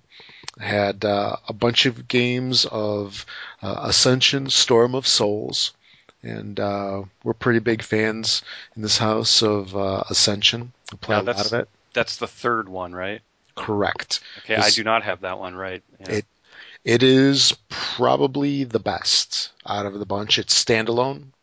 So the original game, the original Ascension Chronicle of the Godslayer, uh, is a bunch of cards and it comes with its own board. It's standalone. Then they came out with uh, Return of the Fallen, no. Right. Or is that Return of the Fallen? I have yeah. that. That's standalone, but only for like two players. Yeah, it's it's standalone, but it does not come with a board, and right. it's less, a very small amount of cards. Yeah, it, it's it's not plus that, the two player limit or whatever. Yeah, it's not that great by itself. It really needs to be mixed in with the original. Yep. and that's how I play it on the iPad. I I play it mixed. Yeah, and uh, the third one uh, just came out over the holiday season, uh, 2011. And uh, Storm of Souls, uh, it's fully standalone, comes with uh, a really nice board, and I haven't really compared the art on them. Uh, on it compared to the previous ones, but it does look a lot better. The board itself looks a lot better. otherwise, it's it's kind of the, the same uh, for the rest of it. But it is probably the best of the bunch. Uh, we do not mix it with any of the other games, and it's just a lot of fun. They introduce some new mechanics to it where some cards linger from turn to turn, so you can essentially save them. So, um, you know, like a card will give you a special ability and like let's say like to draw a card you can save it for that critical time of where you really want to deal some pain get some points. Uh, other than that, uh, I've been playing some Finca with the wife, uh, and we've also been playing it on Yukata, also, which is uh, online. So, you know, I, I always pronounced it Yucata, but I don't. I don't Yucata. Yucata. Yeah, I Maybe. don't know how it's pronounced. I, I think that's how it's pronounced. Well, but. we got it. We got to run it through uh, one of those uh, German pronunciation things. yeah, yucata.de. It's, it's another one of those uh, German sites. But. Yeah, and because uh, I think you, Yucata is actually a game, isn't it? Right. It was the first one they put out when they yeah. made the site, and I've been on that site since. Uh, well, I guess with my current login, it's probably about the same 2008 or so when I got back into things, and and even then, I, I mean, they've they're now they're adding like two games a month or more, which is uh, really nice. And yeah, and I, I don't know of any other site besides. Uh, well, I'll even go so far as to say I don't know of any other English-friendly site that has as many games oh, yeah. uh, that you can play non-real time, right? Um, so with that qualifier, I think it easily um, then would be number one. Oh, absolutely very, I mean, lots of good stuff on there. And so, and maybe this is a discussion for next time, but uh, I really enjoy Finca in person a lot more so than online for reasons which I'll get into later on. Yeah, yeah. I mean, we'll have that discussion, but uh, I, I, I have Finca on my recently played list as well, Uh-huh. and with the wife, uh, and it was a Yucata play, and uh, I call it a fail. So, uh, and I and I do own the physical version as well. So, You should try that.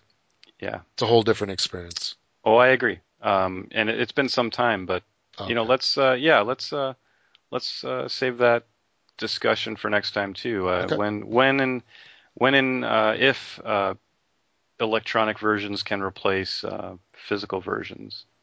Uh, you know, maybe that's a, a good question to throw out to listeners too. Absolutely. Oh, yeah. Um, you know, Ascension's another one. You know, is there a point in time where that'll happen? Uh, is it happened already for you? We'll discuss it next time. Absolutely. So, what else have you been playing? So there's Finca, which, like, when I first played this game, I didn't know where I was really going to go with it, but I really enjoy it. It's it's a nice game. I don't know if I'd really call it a filler. It's a little bit more than a filler, but uh, I, I enjoy it. It's it, it's good stuff. Then uh, I played a couple games of Kahuna. I'm a fan of Kahuna. oh, you like Kahuna? yes. Yeah. So are you the big Kahuna? I, you know, I'm I'm better at it than uh, it's one of those games that the first time someone plays it, they think it's just complete chaos and random card draws, Mhm. uh, and it certainly can happen that way. But it's one of those that I think after you kind of get a feel for what the strategies in the game are, you're going to win much much more than you're going to lose. Uh, another game that's like that that is on Yucata now is Dragonheart. Oh yeah, Which- yeah. Good game. Yeah, yeah, exactly. And you know, again, that's another one where um, a lot of times playing it with somebody for the first time, they're like, "This is just random crap," Mhm. and yet, you know, I and I think uh, that's one of them that I'm not as, uh, or well, let's say I, I I do teach some of the strategy, but I'm basically always win, you know, against a first time player. Yeah. And uh, you know, if it was truly just random garbage, you know, I don't think that would happen, right? Mhm. Uh, so yeah, those are those are uh, those are neat little games because they're they're both little games, um, Quick. but but yeah, quick, but maybe worth. Uh, and, and it's a perfect example of where Yucata you know shines because you can go there, uh, you know, play once, kind of get a feel for it, you know, play it, uh, you know, and again or a third time, you know, maybe even I don't know. I guess there's probably people that never buy the physical bot, you know, that's part of that same discussion, but. Right. Uh, Kahuna would be one where I, I played it on Yucata and then went and bought the physical copy. Yeah, that's actually what I, what we wound up doing too. Yep, Finca's the opposite. I had the physical one before it was there, Right. but uh, okay. So what And- else? Yeah, Kahuna's uh, actually pretty good. And uh, I was doing an upgrade uh, over the weekend for a customer, and I actually brought it to work, and I played it uh, while we were waiting for the four-hour-long upgrade to complete. So I, I played it with one of uh, the the customer people over there, and uh, neither one of us got fired, which is good. It's a beautiful thing. So I got So- paid to play Kahuna. Now, how, did you know that he was into board games, or No, I just just kind of pulled it out and said, "Hey, Yeah, we yeah. need something to do"? Well, so- hey, hey, hey, watch how you say. Rephrase it. So I, I had it in my you, you pulled out big backpack. Yeah, I had it in my backpack. I actually usually travel with a couple card games just in my bag. I usually have like one solo game. I have something goofy like Onirim or whatever, and you know I just have them there just in case. Uh, See, my my favorites were always Hive and uh, Battle for Hill 218. oh yeah, Really yeah, tiny little one, but it is. uh, Man, that game's hard. yeah, Yeah, you, you sent me the uh, the link, I think, to the, or you told me about the Java version. yeah. There's an online version, Yeah. and uh, yeah, I, th- I actually beat that once, only once, by sheer luck. Right, it's it's tough, but It's that, very it's tough. um, it's proof that you can make a good AI. I mean, it is a simpler game, I guess, but I, I guess it's also just proof of, of you know, hey, there's the average person going there is going to lose pretty much every time, and Yeah, so there's depth to this game, this little card game, Yeah. uh, and it's it's worth your your investment, your your six dollars or whatever it costs to get it. oh yeah. Then uh, okay, other than Kahuna, I played uh, Walnut Grove. I played it uh, solo, and mm, I, I I need a couple more plays for that. I I for some reason definitely wants to like it, and I think I will. It's just it's different. It's it's very different. I, I like the designer of it. The what Tuco Tuco Calio something like that. I, I wish I was reading his. Now that's a. I'm name. not familiar with what else he's done. Do you know? He did Eclipse. Oh, that's right. He did yes. uh, yeah, Principato. Have, yeah. Okay, I just picked that one up too. Yeah, I've got that too. I haven't played it yet. Yeah, it's on my short stack of yes. of next. I think it actually is the next game to play. Mm-hmm. So I, I, think Eclipse was a. Uh, he he did that with someone else. So it was, he co-designed it, and then I think Principato and Walnut Grove he did by himself. There's, yeah, there's two names on the box of Walnut Grove, but uh, two. Okay. It, it, you know, you never know. oh yeah. So a very different game. I had a really hard time with the directions.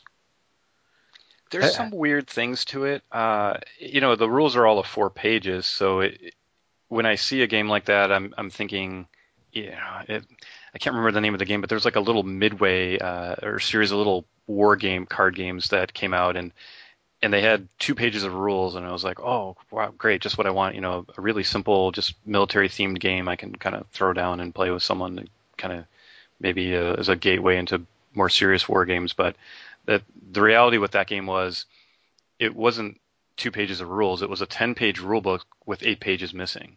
Right, so uh, yeah. it was you know disguised as a much simpler game than it really was. Uh, right because because all I had was questions and there was no clarifications, no examples, no. And you know this game is nowhere near that bad, but no. it, it does kind of you, you see the four pages, you know, which is you know after setup rules or whatever is really only three, and you kind of think, well, yeah, it it probably should have had an extra page or so of some extra clarifications. You know, I didn't I didn't really have too much problem with it. I think I, I, I played it. I've played it just once. Um, with my wife, and mm-hmm.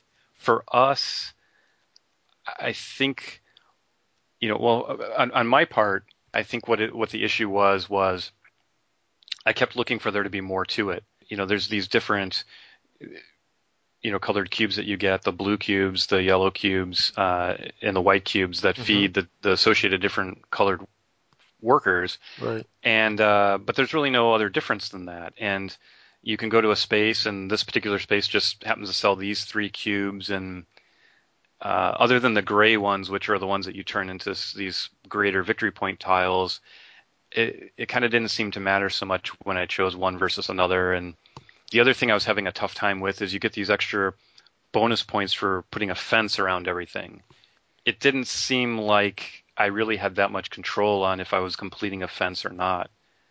You know, sometimes maybe I could pick a piece where it didn't otherwise matter, and I could you know I could kind of do that, but now it's just a one point swing, and you know maybe the game was almost like too easy in a way. Like we never either neither one of us ever took a loan, and you know oh the help from the neighbors. Yeah, and, you know I know in a, in like deeper economic games, of course you're not supposed to, but typically anyway. Uh, mm-hmm but it just seemed like okay if the first game we were already playing well enough that you know we could and in this game you know you have to, f- to feed all your workers and you need wood for the fire. So there's like two things you could run out of. Right. But i didn't really have trouble with either one of those. And you know the board you kind of go around in the circle on the board. So we definitely both liked it enough to to give it another try. Right. Which uh is actually saying a lot because we play a lot yeah. of new games and stuff, and it's easy with a lot of these to go up. Oh, nope, nothing special. Throw it on the trade pile, sell pile. Like I said, yeah. I love to get rid of games, so uh, it's it's nowhere near that. It's yeah. it's definitely one we're going to play uh, at least two or three more times, and then you know. And the other thing is, it plays so quick. There's no real reason not to. And you know, there, there's something about the game that is like likable. It's, I, I, yeah, I, and I see that, but there's a in the back of my mind, I'm also wondering since it is sort of that combination of Agricola and, and Carcassonne, which I think is maybe oddly a, a, sort of valid summary, are those both other are those two other games better? You know, to where we don't really need this one. you know, that's not really a good combination of the two. And I don't know the answer to that. I I think with the tile laying, it's probably not as satisfying as it could be, but right. with the other stuff added in, you kind of have to defocus some of the tile laying complexity, or else you get a deeper game than they were going for. So Right. so you have still some unique things with the tile placement where Mhm. you know the number um, you know again it's sort of hard to describe without seeing it but you if you place like three tiles with forests and then you place a worker there you're going to get three goods because there's three tiles but yet each tile may only have uh, three boxes two boxes one boxes or maybe even no boxes that you can actually store goods on and then you you know the excess goods have to go in a barn which oddly is also where you put your money so i didn't kind Yeah. of follow that thematically like I, I had a hard time trying to manage. It's like you know, I I could get more money, but I could never fit it. Yeah well but money is also goods and that's what some of the questions were is like when can i use the money and it, it really is a wild for everything so if Right. you can't light a fire you can spend money but the money is weird because it's victory points so there's zeros And it- ones and twos And it's unknown. Yeah, when you take it, you take it from the bag randomly. So you could take four twos, and I could take four zeros, and now you have eight victory points, and I have none. I didn't really like that, And and you don't know because you have to have them face down, right? right? But I think where it works is because there's so few spaces to store money on that basically, and actually, it, isn't it? Yeah, it's like Eclipse. I think that has you know, there's a, is it Eclipse? Um, there's a couple of recent games now where you have some a similar thing, right? Like each time you win, you grab one of these chits, and you're basically trading them up through the game to where you're you're obviously going to throw out the the low valued ones. That's kind of I think the purpose here is like the zeros you just use as a wild good, you know, or you know you don't go for the wood, you just use those this time to light your fires. Right. Uh, the ones you maybe try to hold on to, but mm, you know, it's really the twos that you're ultimately trading up for. So if you get the twos early because you drew them, you know, you drew the four twos. The problem is you're probably going to have to. It's going to hurt you to hold on to all four of those Yeah. versus me where I didn't have to and I can get them kind of slowly, or you're going to have to pitch two of them anyway. And so I don't think it's quite as random as it might seem, but it was definitely something to like kind of like watch. Right. Uh, so Oh, and, and another thing that was really, well, I guess with the, the issues that I had with the rules, another thing to mention was that I don't recall finding anywhere in the instructions that say that you had to move in the same direction. right, It like yes. it didn't spell it It- out. it all kind of there's all these avoided it. assumptions, right, where it kind of you're kind of assuming that because of the you know what it says, but you're not really sure. Yeah, because I mean, I kept. I, I remember reading through it. I'm like, you know, does it mean I have to keep going in the same direction? Because it keeps talking about how you can go around the entire board and land And on and the you- same yeah, spot. and you pay money as you pass these two spaces, the so it would- taxes. Yeah. So I Yeah. mean, it's just goofy stuff like that, uh, which is, I guess, minor once once you know how to play. Maybe they'll come out with, you know, a revised edition of the rules. Maybe it has something to do with translation. I don't know. Well, yeah, but you know, in this case, I think because of the the fact that it is only four pages of rules, it's sort of a simple f- fact sheet really Yeah. covers it. It it's not. Uh, you know, you get one of those longer rule books, and then there's so many little corrections or omissions that you Mhm. almost need the the reprint because Errata. otherwise you can't keep track of it. Yeah. Um, you know, I, yeah, I mean, I don't want to read through like like some of the fantasy flight games. You know, you got 12 pages of clarifications on top of the Yeah. already wordy 50 page rule book and it's you know it's bad enough the 50 page rule book but now you've got to kind of uh, you know when you go back to the game that second time you can't just reread the rules is is uneasy as that is Yeah. now you have to go and and as you're reading kind of remember well what errata changed what i'm now trying to remember Yep. uh, yeah and it's you almost got to if they do publish the pdf you got to print out a second copy and just throw away the original hmm um, but it's nothing like that. I think these are these are simple enough questions. If you go on the Geek and you get them answered, or you know, hey, we covered Right. a couple of them right here, then at that point, it's a simple enough game. So Well, Actually, you don't need to throw away the original. You can just put it underneath the insert. yeah, Oh wait, okay. the one there isn't. Well, we're going to talk about Yeah. that next time. So Yeah. Okay. uh, And then uh, uh, the last one I want to talk about was Friday. It's a little solo game from Friedemann Friese. so this is this Black Friday or no? This is No, no, no. It's uh, just regular Friday. Friday. actually, I don't have the box here. It's it's a it comes in a little teeny tiny box, maybe like don't know, about five inches square. It's a solo game. Oh, okay, yeah. This this uh, I'm talking about a yeah. Yeah, you're talking about Black Friday. I think the one it's got like a bull on the Yeah, front. this is this is the uh, this is the guy on the desert island. like, Yeah. what was that movie with the uh, Um. Uh. Castaway? No, uh, No, Fright. No. You think I was Marco thinking Polo? no, the Tom Hanks movie where he's Oh, yeah, talking to a volleyball or whatever. Castaway. Yeah. Wilson. That's it. So I, I don't know anything about this game. What is Oh no. no? Well- completely off the radar for me. Okay, excellent. Well, prepare to get a, a couple minute uh, thing on this game because uh, Friedemann Friese is, uh, I guess, one of my more favorite uh, designers. Uh, if he had a fan club, I would be in it, I guess. And uh, well, actually, I, I just discovered this, but I mean, so his name is Friedemann Friese. So wait, so that's the guy who did do Black Friday. So how can he do two games with this? Okay, go on. Well, I mean, I, maybe you weren't aware of this either, and our listeners, you guys probably knew or or, or not.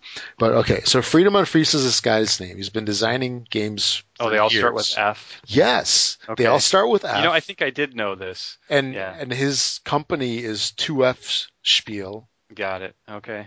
Yeah. So he's got his his a bunch of his games are, are Friday. I'm terrible with names. So Funkenschlag, which is what Power Grid, I think. Funkenschlag. Isn't, Yep. isn't that what it is? Okay, yeah. It got renamed to Power Grid. Power Grid in English. So and then there's Fearsome Floors, Famiglia, Furstenfeld. I mean, Yeah. all of his games start with an F, although I guess Black Friday it starts with a B. But yeah, all- that's there yeah. you go. All most Well, what- the, almost all of the, his the games black is in a Fs smaller uh, uh, font. So, Yes, exactly. Yeah. There you go. or maybe it's just Friday and it's in black coloring. So it's a Black Friday. But this one is not a Black Friday. It uh, it's a little solo play game. It's it's card based. Uh, comes with a bunch of uh, these little um, chipboard player mats, maybe like four inches square. And uh, what you're basically doing is um, you are uh, trying to progress through time and um, I'm kind of doing a bad ex- explanation of this thing, but you go through several stages and you're trying to um, fight your way, I guess, off of the island. And as uh, the guy, the main character of the, of the game, I think his name is Friday. The Marco Polo guy, he's whatever the guy's name is. He uh, he's trying to get off the island, and it's eventually about he Robinson fights. and Friday. yeah, says. Robinson. Yeah, Robinson Crusoe. Robinson Crusoe. Okay, so like Okay. the book. Got it. Yeah. The, the original Castaway. Yeah. And then this guy's like getting older and he I don't say gets stupider and he gets more incompetent and that works against you. And what you're basically doing is as you're playing the game, you pull two cards and you look at them and they have various complexity levels and there's three different levels. So in the first level is the first part of the game when you run out of cards, you go to the second and the third. And the game gets harder because your like attack value is higher with the different levels. And then you have a couple different decks. You draw cards from your second deck and you try to match the numbering on your other card that you chose. You might choose, let's say, one that has like an attack value of two. So when you're pulling your cards, you have to pull, you might need to pull like two cards to reach a value of two, where one might be zero and one might be two, or it might be one and one. And you get these little life counters that you just keep, you know, trying to use up to draw extra cards. And ultimately, what you're supposed to do is you're supposed to fight your way through all of these cards, and then you fight one of two pirate cards at the end. And if you complete that, you win. I have never won this game. This game is at least for me, like impossible to win. I, Wow. I've read about these people on Board Game Geek. They're like, I don't know what's, you know, this game's so easy. I won four out of the last, you know, four games now. Four out of the last five games I played, and I, I'm like, I don't even get close. Well, I mean, I just get annihilated right in the beginning. how well does it play too? It's a single player game. so that was a setup. yes, it was. So maybe that might have even been why I uh, I just sort of uh, put it on the back of my mind. I I, I remember seeing the box, Yeah. but I mean, it, it's an interesting little game. I mean, it's definitely fun. I found out I, I went on a business trip um, last week to California, and I found out that although it fits on a tray table in a plane, you cannot play this game when you're going through turbulence. Okay. My cards were all over the place. they were like sliding on. Eventually, I, I packed it up. I'm like, I, I can't play this. Was- that's where, that's where you pull out the Android or the iPad, Yeah, there you go. except when you're descending. Well, yeah, actually, we, we can't pull out the Android because there's really no games for it. Ah, well, At least no, not many board games. you you could eBay it and buy an iPad. Uh, no. Uh, so as as a you know solo play game, I think as they call it, not a single player game. hmm It's actually pretty fun. It's definitely challenging, and it's a good time. It's for me. I, I find it a little frustrating, which kind of puts puts me off of it just slightly. But I know that there's someday that I will actually, um, I will actually win at least one game. Now, have you gone and read any of the strategy on sites like Board Game Geek or? I, I don't like to do that. I, Yeah, see, that's what I was going to say. Probably, uh, especially since it's only a single player game. I think if you went and did that, it spoils the whole point, right? Yeah, and Then, then maybe it is too easy, and what's the point in playing at that point? Yeah, I mean, there's there's a mechanic to get rid of the cards. So what you and it even tells you in the rules, you go through this mechanic of discarding cards, for example, to thin your deck out to give you a better deck. But I still haven't quite worked that mechanic out because it's like I don't want to get rid of too many cards and I think I'm just hanging on to too many of them. So you just got to find that sweet spot of you know where you're just getting rid of enough of the right cards to give you a really good deck. So, I mean, it's uh, Friday um, from Friedemann Friese definitely an interesting solo play game, and that's also one reason why I like Walnut Grove. Also, is that it is a solo play game, Yeah, or it has it's able to be played by itself. right, right, without uh, sacrificing much. Yep. So, how about you, Jeff? Which what you been playing? Well, uh, yeah, I was so Ora et Labora. Obviously, I've, I've played that. Uh, already mentioned mostly my thoughts about that. Uh, it's really enjoyable. I'm not sure yet if that's going to replace other games like Le Havre for me, but uh, it definitely could. In summary, I think to sort of skip the detail on that one, if you're somebody who didn't like Agricola and didn't like Le Havre, I think you may still like Ora et Labora. I think it's it is that good. It's more forgiving. You know, I hate to say easier, but you know, it maybe is a little less frustrating. Maybe that's the right word. And uh, at the same time, there's a better spatial element than any of the previous titles for me, which is something I really enjoy in a game. Uh, the fact that where you play one card next to another card matters for points, or sometimes is even an invalid placement. There's a lot of that in that game, and uh, that really adds something of value to me. And some of the fiddliness with how you put out goods is taken away by the way that the dial works. Uh, the, the card mechanics are interesting because while you can use somebody else's building, you're actually placing their worker on it, not yours. Uh, and yet there's times where you can't do that. You know, there's a lot of interesting stuff, Definitely. but definitely thumbs up. Uh, another game I've played uh, a lot of is Kingdom Builder. yeah, I like that. Uh, yeah, that's one. You know, it, it's it does get some negative press out there. Uh, again, maybe for being just too simple or just hey, go for the easiest victory win. But it's an interesting game, and I, I think uh, I've mo- mainly played it with two, which is uh, a lot of people have said not the best number, but I've enjoyed it with 2 Mhm. Uh, you know, there's differences with uh, with four players. Areas are going to fill up quicker. With two players, though, I think there's more uh, importance on what area you play in in the first place and what what spots in it. Uh, how you manipulate the cards to get to other areas of the board. Uh, and that's another one where I think there's some easy rules misconceptions about, you know, like when you have to you have to place three buildings in this in the game, and a lot of people think that you have to place them all next to one another, and you don't. you have to place them next to a building you've placed previously, uh, but you if don't you can. Right, if you can. Um, but even if you're playing three, uh, you know, and if you've got buildings spread out a- across the board, you can still play one next to this building that you placed previously, and one next to a different building that you placed previously. And in the third one, if there's nowhere left, then of course you can play that yet a third spot, but pretty much anywhere of your choosing. And there's a lot of ways to manipulate how that happens. The other thing I like about the game is every game is different in sort of a Dominion sort of way because you've got only uh, these four special tiles uh, out of out of the uh, well, I guess there's only eight in the basic game, and you've got only uh, three scoring cards out of uh, is it ten something like that. Uh, and so then those different combinations basically make every cards, game. I think. Yeah, kingdom cards it, Yeah.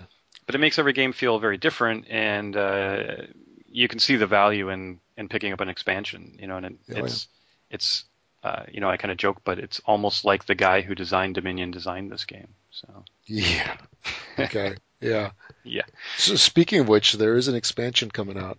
I think in February this month. yep, I, I've got it on pre-order, and, and yeah, and I mean I guess you know he did that with Dominion too, where he had like ten expansions already done Oh yeah. uh, before the first was ever released. So I I get the feeling like that that was the case here. You know, it when they when he designed the game and when they first laid it out, they probably had 30 uh, of these tiles and and basically just picked a set that worked well together, or whatever, for the Or base game. they, he had the whole game done, and then they said, okay, leave half of the game out, Yeah. and we'll True. make three expansions out of it, and then put the rest as the main game. This is, I actually, um, I was actually looking uh, at the expansion. Uh, actually, I think it was this morning or yesterday morning. I was checking it out online, and I've got the uh, the promo from Board Game Geek. hmm It's a little castles promo. It gives you two little castles that you put on, and Yes, yes, uh, yeah. I haven't picked that up yet myself, but I think I will. Uh, more scoring Yeah. bonuses for Mhm. the end. And I did. I've played it two player mostly, and I did play one game with four people where uh, three of the people have never played it before. So it's kind of like a gateway game for them, and everybody picked it up pretty easily. Uh, it, it mm, it's easy enough to teach people the first time through, you know, for as, as a gateway game. I don't know how well it works as a gateway game yet, but uh, you know, everybody liked it pretty much. Yeah, I I get the feeling like it would be tough because while it's easy rule wise, I don't think it's so obvious how you Like manipulate it strategy wise. Yeah, I even compared to say Ticket to Ride, where you know you might still do worse than an experienced player, but you kind of get it, uh, or, or at least most people would. Uh, You know, I think Kingdom Builder's a little bit. And that's maybe some of the negative press on it is if you just you give it a quick look and you maybe have the wrong again like Dominion, maybe you get the wrong set of combination of things that's either one's clearly better or they're just otherwise the blander versions. Yeah, you might go so what as compared to you know a different combination where you go wow this is you know there's quite a bit I can do to manipulate Oh yeah. what my score is. Mhm. Uh, And you know, there were some instances where I found that in the four player game, actually in the four player game, I thought that there would be a lot more getting in the way of other people, but I didn't fi- I didn't really run into that too much. I don't know if it was just because I was playing with a bunch of newbies. There definitely is a lot of room for kind of like blocking people you know, like if if you really get into it, I mean, you can kind of like take over areas and and Well, block sure, 'cause you access to. you could circle around a, a Mhm. city or a, or a bonus tile es- essentially and keep them out. Oh yeah. Oh, and uh, a quick question to you: How were you, all of your boards lined up? Here I go with my components again. Mine are I would call mine well aligned. Uh, you know, I see a little little bit of black bar, but no, you know, even uh, warping wise, I had one for some reason one was just slightly warped, but now that I've stacked them all together, they're all perfectly flat. So I, I don't, Yeah. you know, th- actually, this was a game I was missing like six uh, houses. Oh, really? No, it was nine. Hmm. An extreme amount, yeah, uh, of the uh, unpainted ones, the the nude ones, as as Okay. uh, they're often called. The nudies. Yeah, and and you know, like a lot of games, it doesn't really matter. Okay, well, nine's kind of a lot for any game to be missing, but Right. uh, yeah, that's a that's a first for me. You know, normally, in fact, uh, I think Walnut, all these, I'm always the guy I get the like the half cube. You know, Yeah, yeah. and you wonder like how did they not, you know, notice that and just throw it aside and Actually, on Walnut Grove, I've got a quarter. I, I do missing. as as as do I, and and I always you know, I don't know, you know the the OCD uh, ghost in the back of your head wants to wants to say, oh, you know, write them in and and get a replacement, but I guess technically they're complete, so. I probably just go through too many games now that I, I don't bother with that stuff. But on this one, you know, nine missing, and in a game where the, Yeah. the game-ending condition is that you used up all of your uh, houses, so So I that's think uh, there's 40, right? 40 yeah, per. and I so that's like 31. Yeah. And so literally, I'm like, wait, I, I, I probably counted it like five times because I, I can't, you know, something's got to be off, or there's some area under the insert which you know has another bag or something, or uh, you know, some of those games where you purposely have less for like the fourth player because you know there's a different number that you use and a certain number of uh, and and so you're not free to choose any color. You kind of have to choose a certain color with different number of players. Uh, I was looking for anything like that here, but nope. Sure enough, I was I was missing nine of them, which they replaced uh, plenty quickly. So no no complaints there. I was also w- wondering about that because I think they did come from overseas or something. You know, because Queen isn't really uh, doesn't have a U.S. presence, right? So, but yeah. Uh, see, other other than that, another game I played recently, Starfleet Captains. You know about this game? uh, I've heard of it. I've never played it, and I've Okay. s- and I've seen it. So uh, I, I picked this game up. You know, it's not immediately one that I'm likely to, to get played with my wife, but uh, you know, there are some glowing reviews about it, really hyped up, uh, especially you know to drop Tom Vasel's name, right? I mean, he was game of the year or something along those lines, right? Or at least he really, really liked it. Being a sci-fi fan, and I'm a huge, huge sci-fi fan, you know, I pretty much had to have it, right? Little nice plastic models, Of tons of components. It's probably 65 bucks. And I actually I played a friend's copy, not my own, so I hadn't even read the rules. I just I think I'd skimmed through part of it, but I was disappointed, unfortunately. And uh, not in a way where I, I would say I dislike the game or where I'm looking to part with my copy anytime soon. Of course, again, I played it just once, but uh, nothing like I expected it to be, and uh, that was disappointing to me. So, a couple examples of it would be, of course, uh, playing as the Federation, as would probably be thematic and true to the show. I really didn't have any combat objectives uh, or purpose. So uh, primarily, my uh, my role in the game was just going around and, and scanning tiles and uh, rolling dice a couple times over a certain number to be successful doing that. And uh, I think you I think you I draw like uh, I don't know if it's like ten missions or something like that. And so one of them, because you draw some random ships, and you know, based on the numbers on there, you draw certain types of missions. And I basically had one combat mission and nine of these other sorts. So really, the game seems sort of uneventful versus the Klingons, which mostly have to do combat. And, and sure, they closed in and we kind of fought, but even there, there's this thing in space games where there's a uh, and it really came from Star Trek, right? Where you you, you uh, make the shield stronger, but then you have to to dial down weapons, right? Or if you want to move, you know, give full power to the engines, then you've got to, you know, your your weapons are offline, type of thing. Uh, and I I've seen that tried in a lot of games, and it's either more complicated than it needed to be, or maybe just didn't work in a way that that was satisfying. But unfortunately, that's what I think of the way that they, it was implemented in Fleet Captains too, because basically, even though you can turn these clicks, you know, at the end of the day, it didn't seem like it really mattered. You know, when I move, I'm on the, the maximum move click or within a few of it, and then I get a free twist hmm anyway, and then, you know, I have enough for combat. So then Right. the only time where it really kind of matters is if I know I'm going to be attacked, then maybe I'll set it a different way. So, uh, you know, the kind of com- the combination of you know there wasn't a whole lot of combat with you know the dials weren't as interesting as I thought. Kind of left it, you know, kind of meh for me the the first time. You know, and and I think probably if I if I knew more of the shows better, uh, like of course the first card I got was Mirror Universe, which is a some famous episode.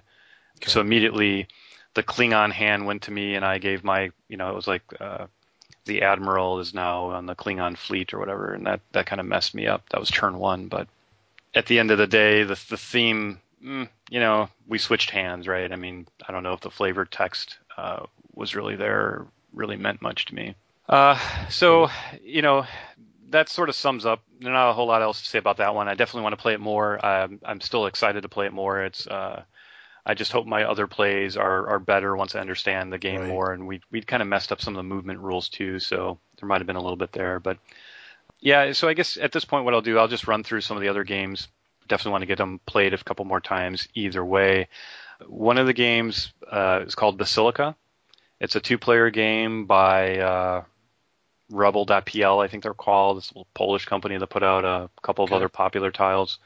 Uh, this was a game I, I'd had on my radar, but I took off, had an opportunity to play it, really liked it. Um, there was a lot of negative comments about this game, enough that that's why I overlooked it. But I actually have went and ordered a copy. It shows up tomorrow, so I'm going to play it some more. First Sparks, which is uh, some people call it the simplified Power Grid. Power Grid's a game I'm not as big a fan of as, as a lot of people, though it's still in my collection. I really liked First Sparks. And it's a Friedemann Friese game?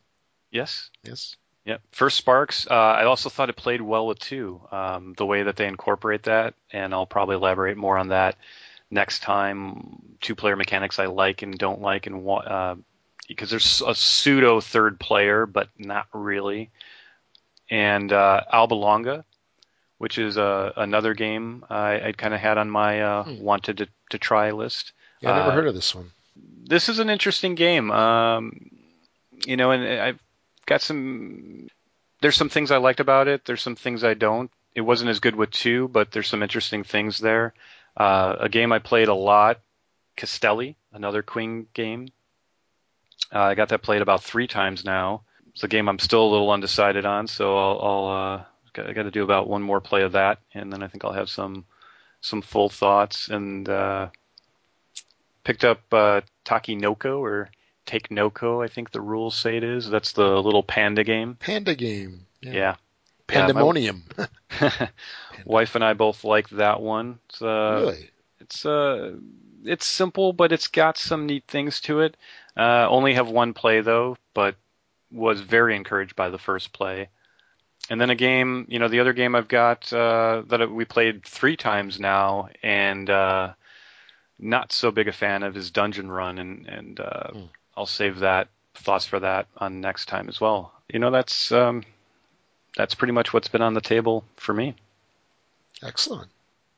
I hate to kind of do an abrupt end to this episode over here, but maybe we should uh, call this episode uh, complete, episode number one. We'll do a couple episodes here uh, just to catch everyone up on, on who we are, what we like, what we've been doing. You know, I, we kind of like to uh, keep the show shorter than probably after that. Oh, absolutely. All right, let's uh, let's call this thing a success over here, pilot episode. I hope we get picked up for a full season by the network. yeah, send us your thoughts. Um, we'll be. If not, uh, we'll go to FX. we'll be uh, putting a voicemail number up in our in our next one of the next shows, and uh, Rob, if you want to throw out some email addresses, uh, sure, listeners can send some feedback to, or any some of any of the questions we threw out. Uh, send us your thoughts. All right, absolutely. Okay. Uh, you know, feel free to check out our website at www.thisboardgamelife.com. Also, send us an email if you have any questions or, uh, you know, something you want to know. Just send an email over to contact at thisboardgamelife.com. That's contact at thisboardgamelife.com. Also, uh, we are looking to take some questions from listeners, so please feel free to record yourself, send us an MP3 of your question, and we'll put you up on the show in like a little uh, listener question area. and you know we'll uh, respond to it on the show, and you can hear yourself on the show and we're looking to get a voicemail set up. We'll probably get that set up uh, by the next show or two, where you can call in and leave us a message. Again, we'll put it up on the show. You know, we'd love to hear from you. My name is Rob, and this is Jeff. Thanks for listening. I'll catch you all later. Time. Yep. Till next time.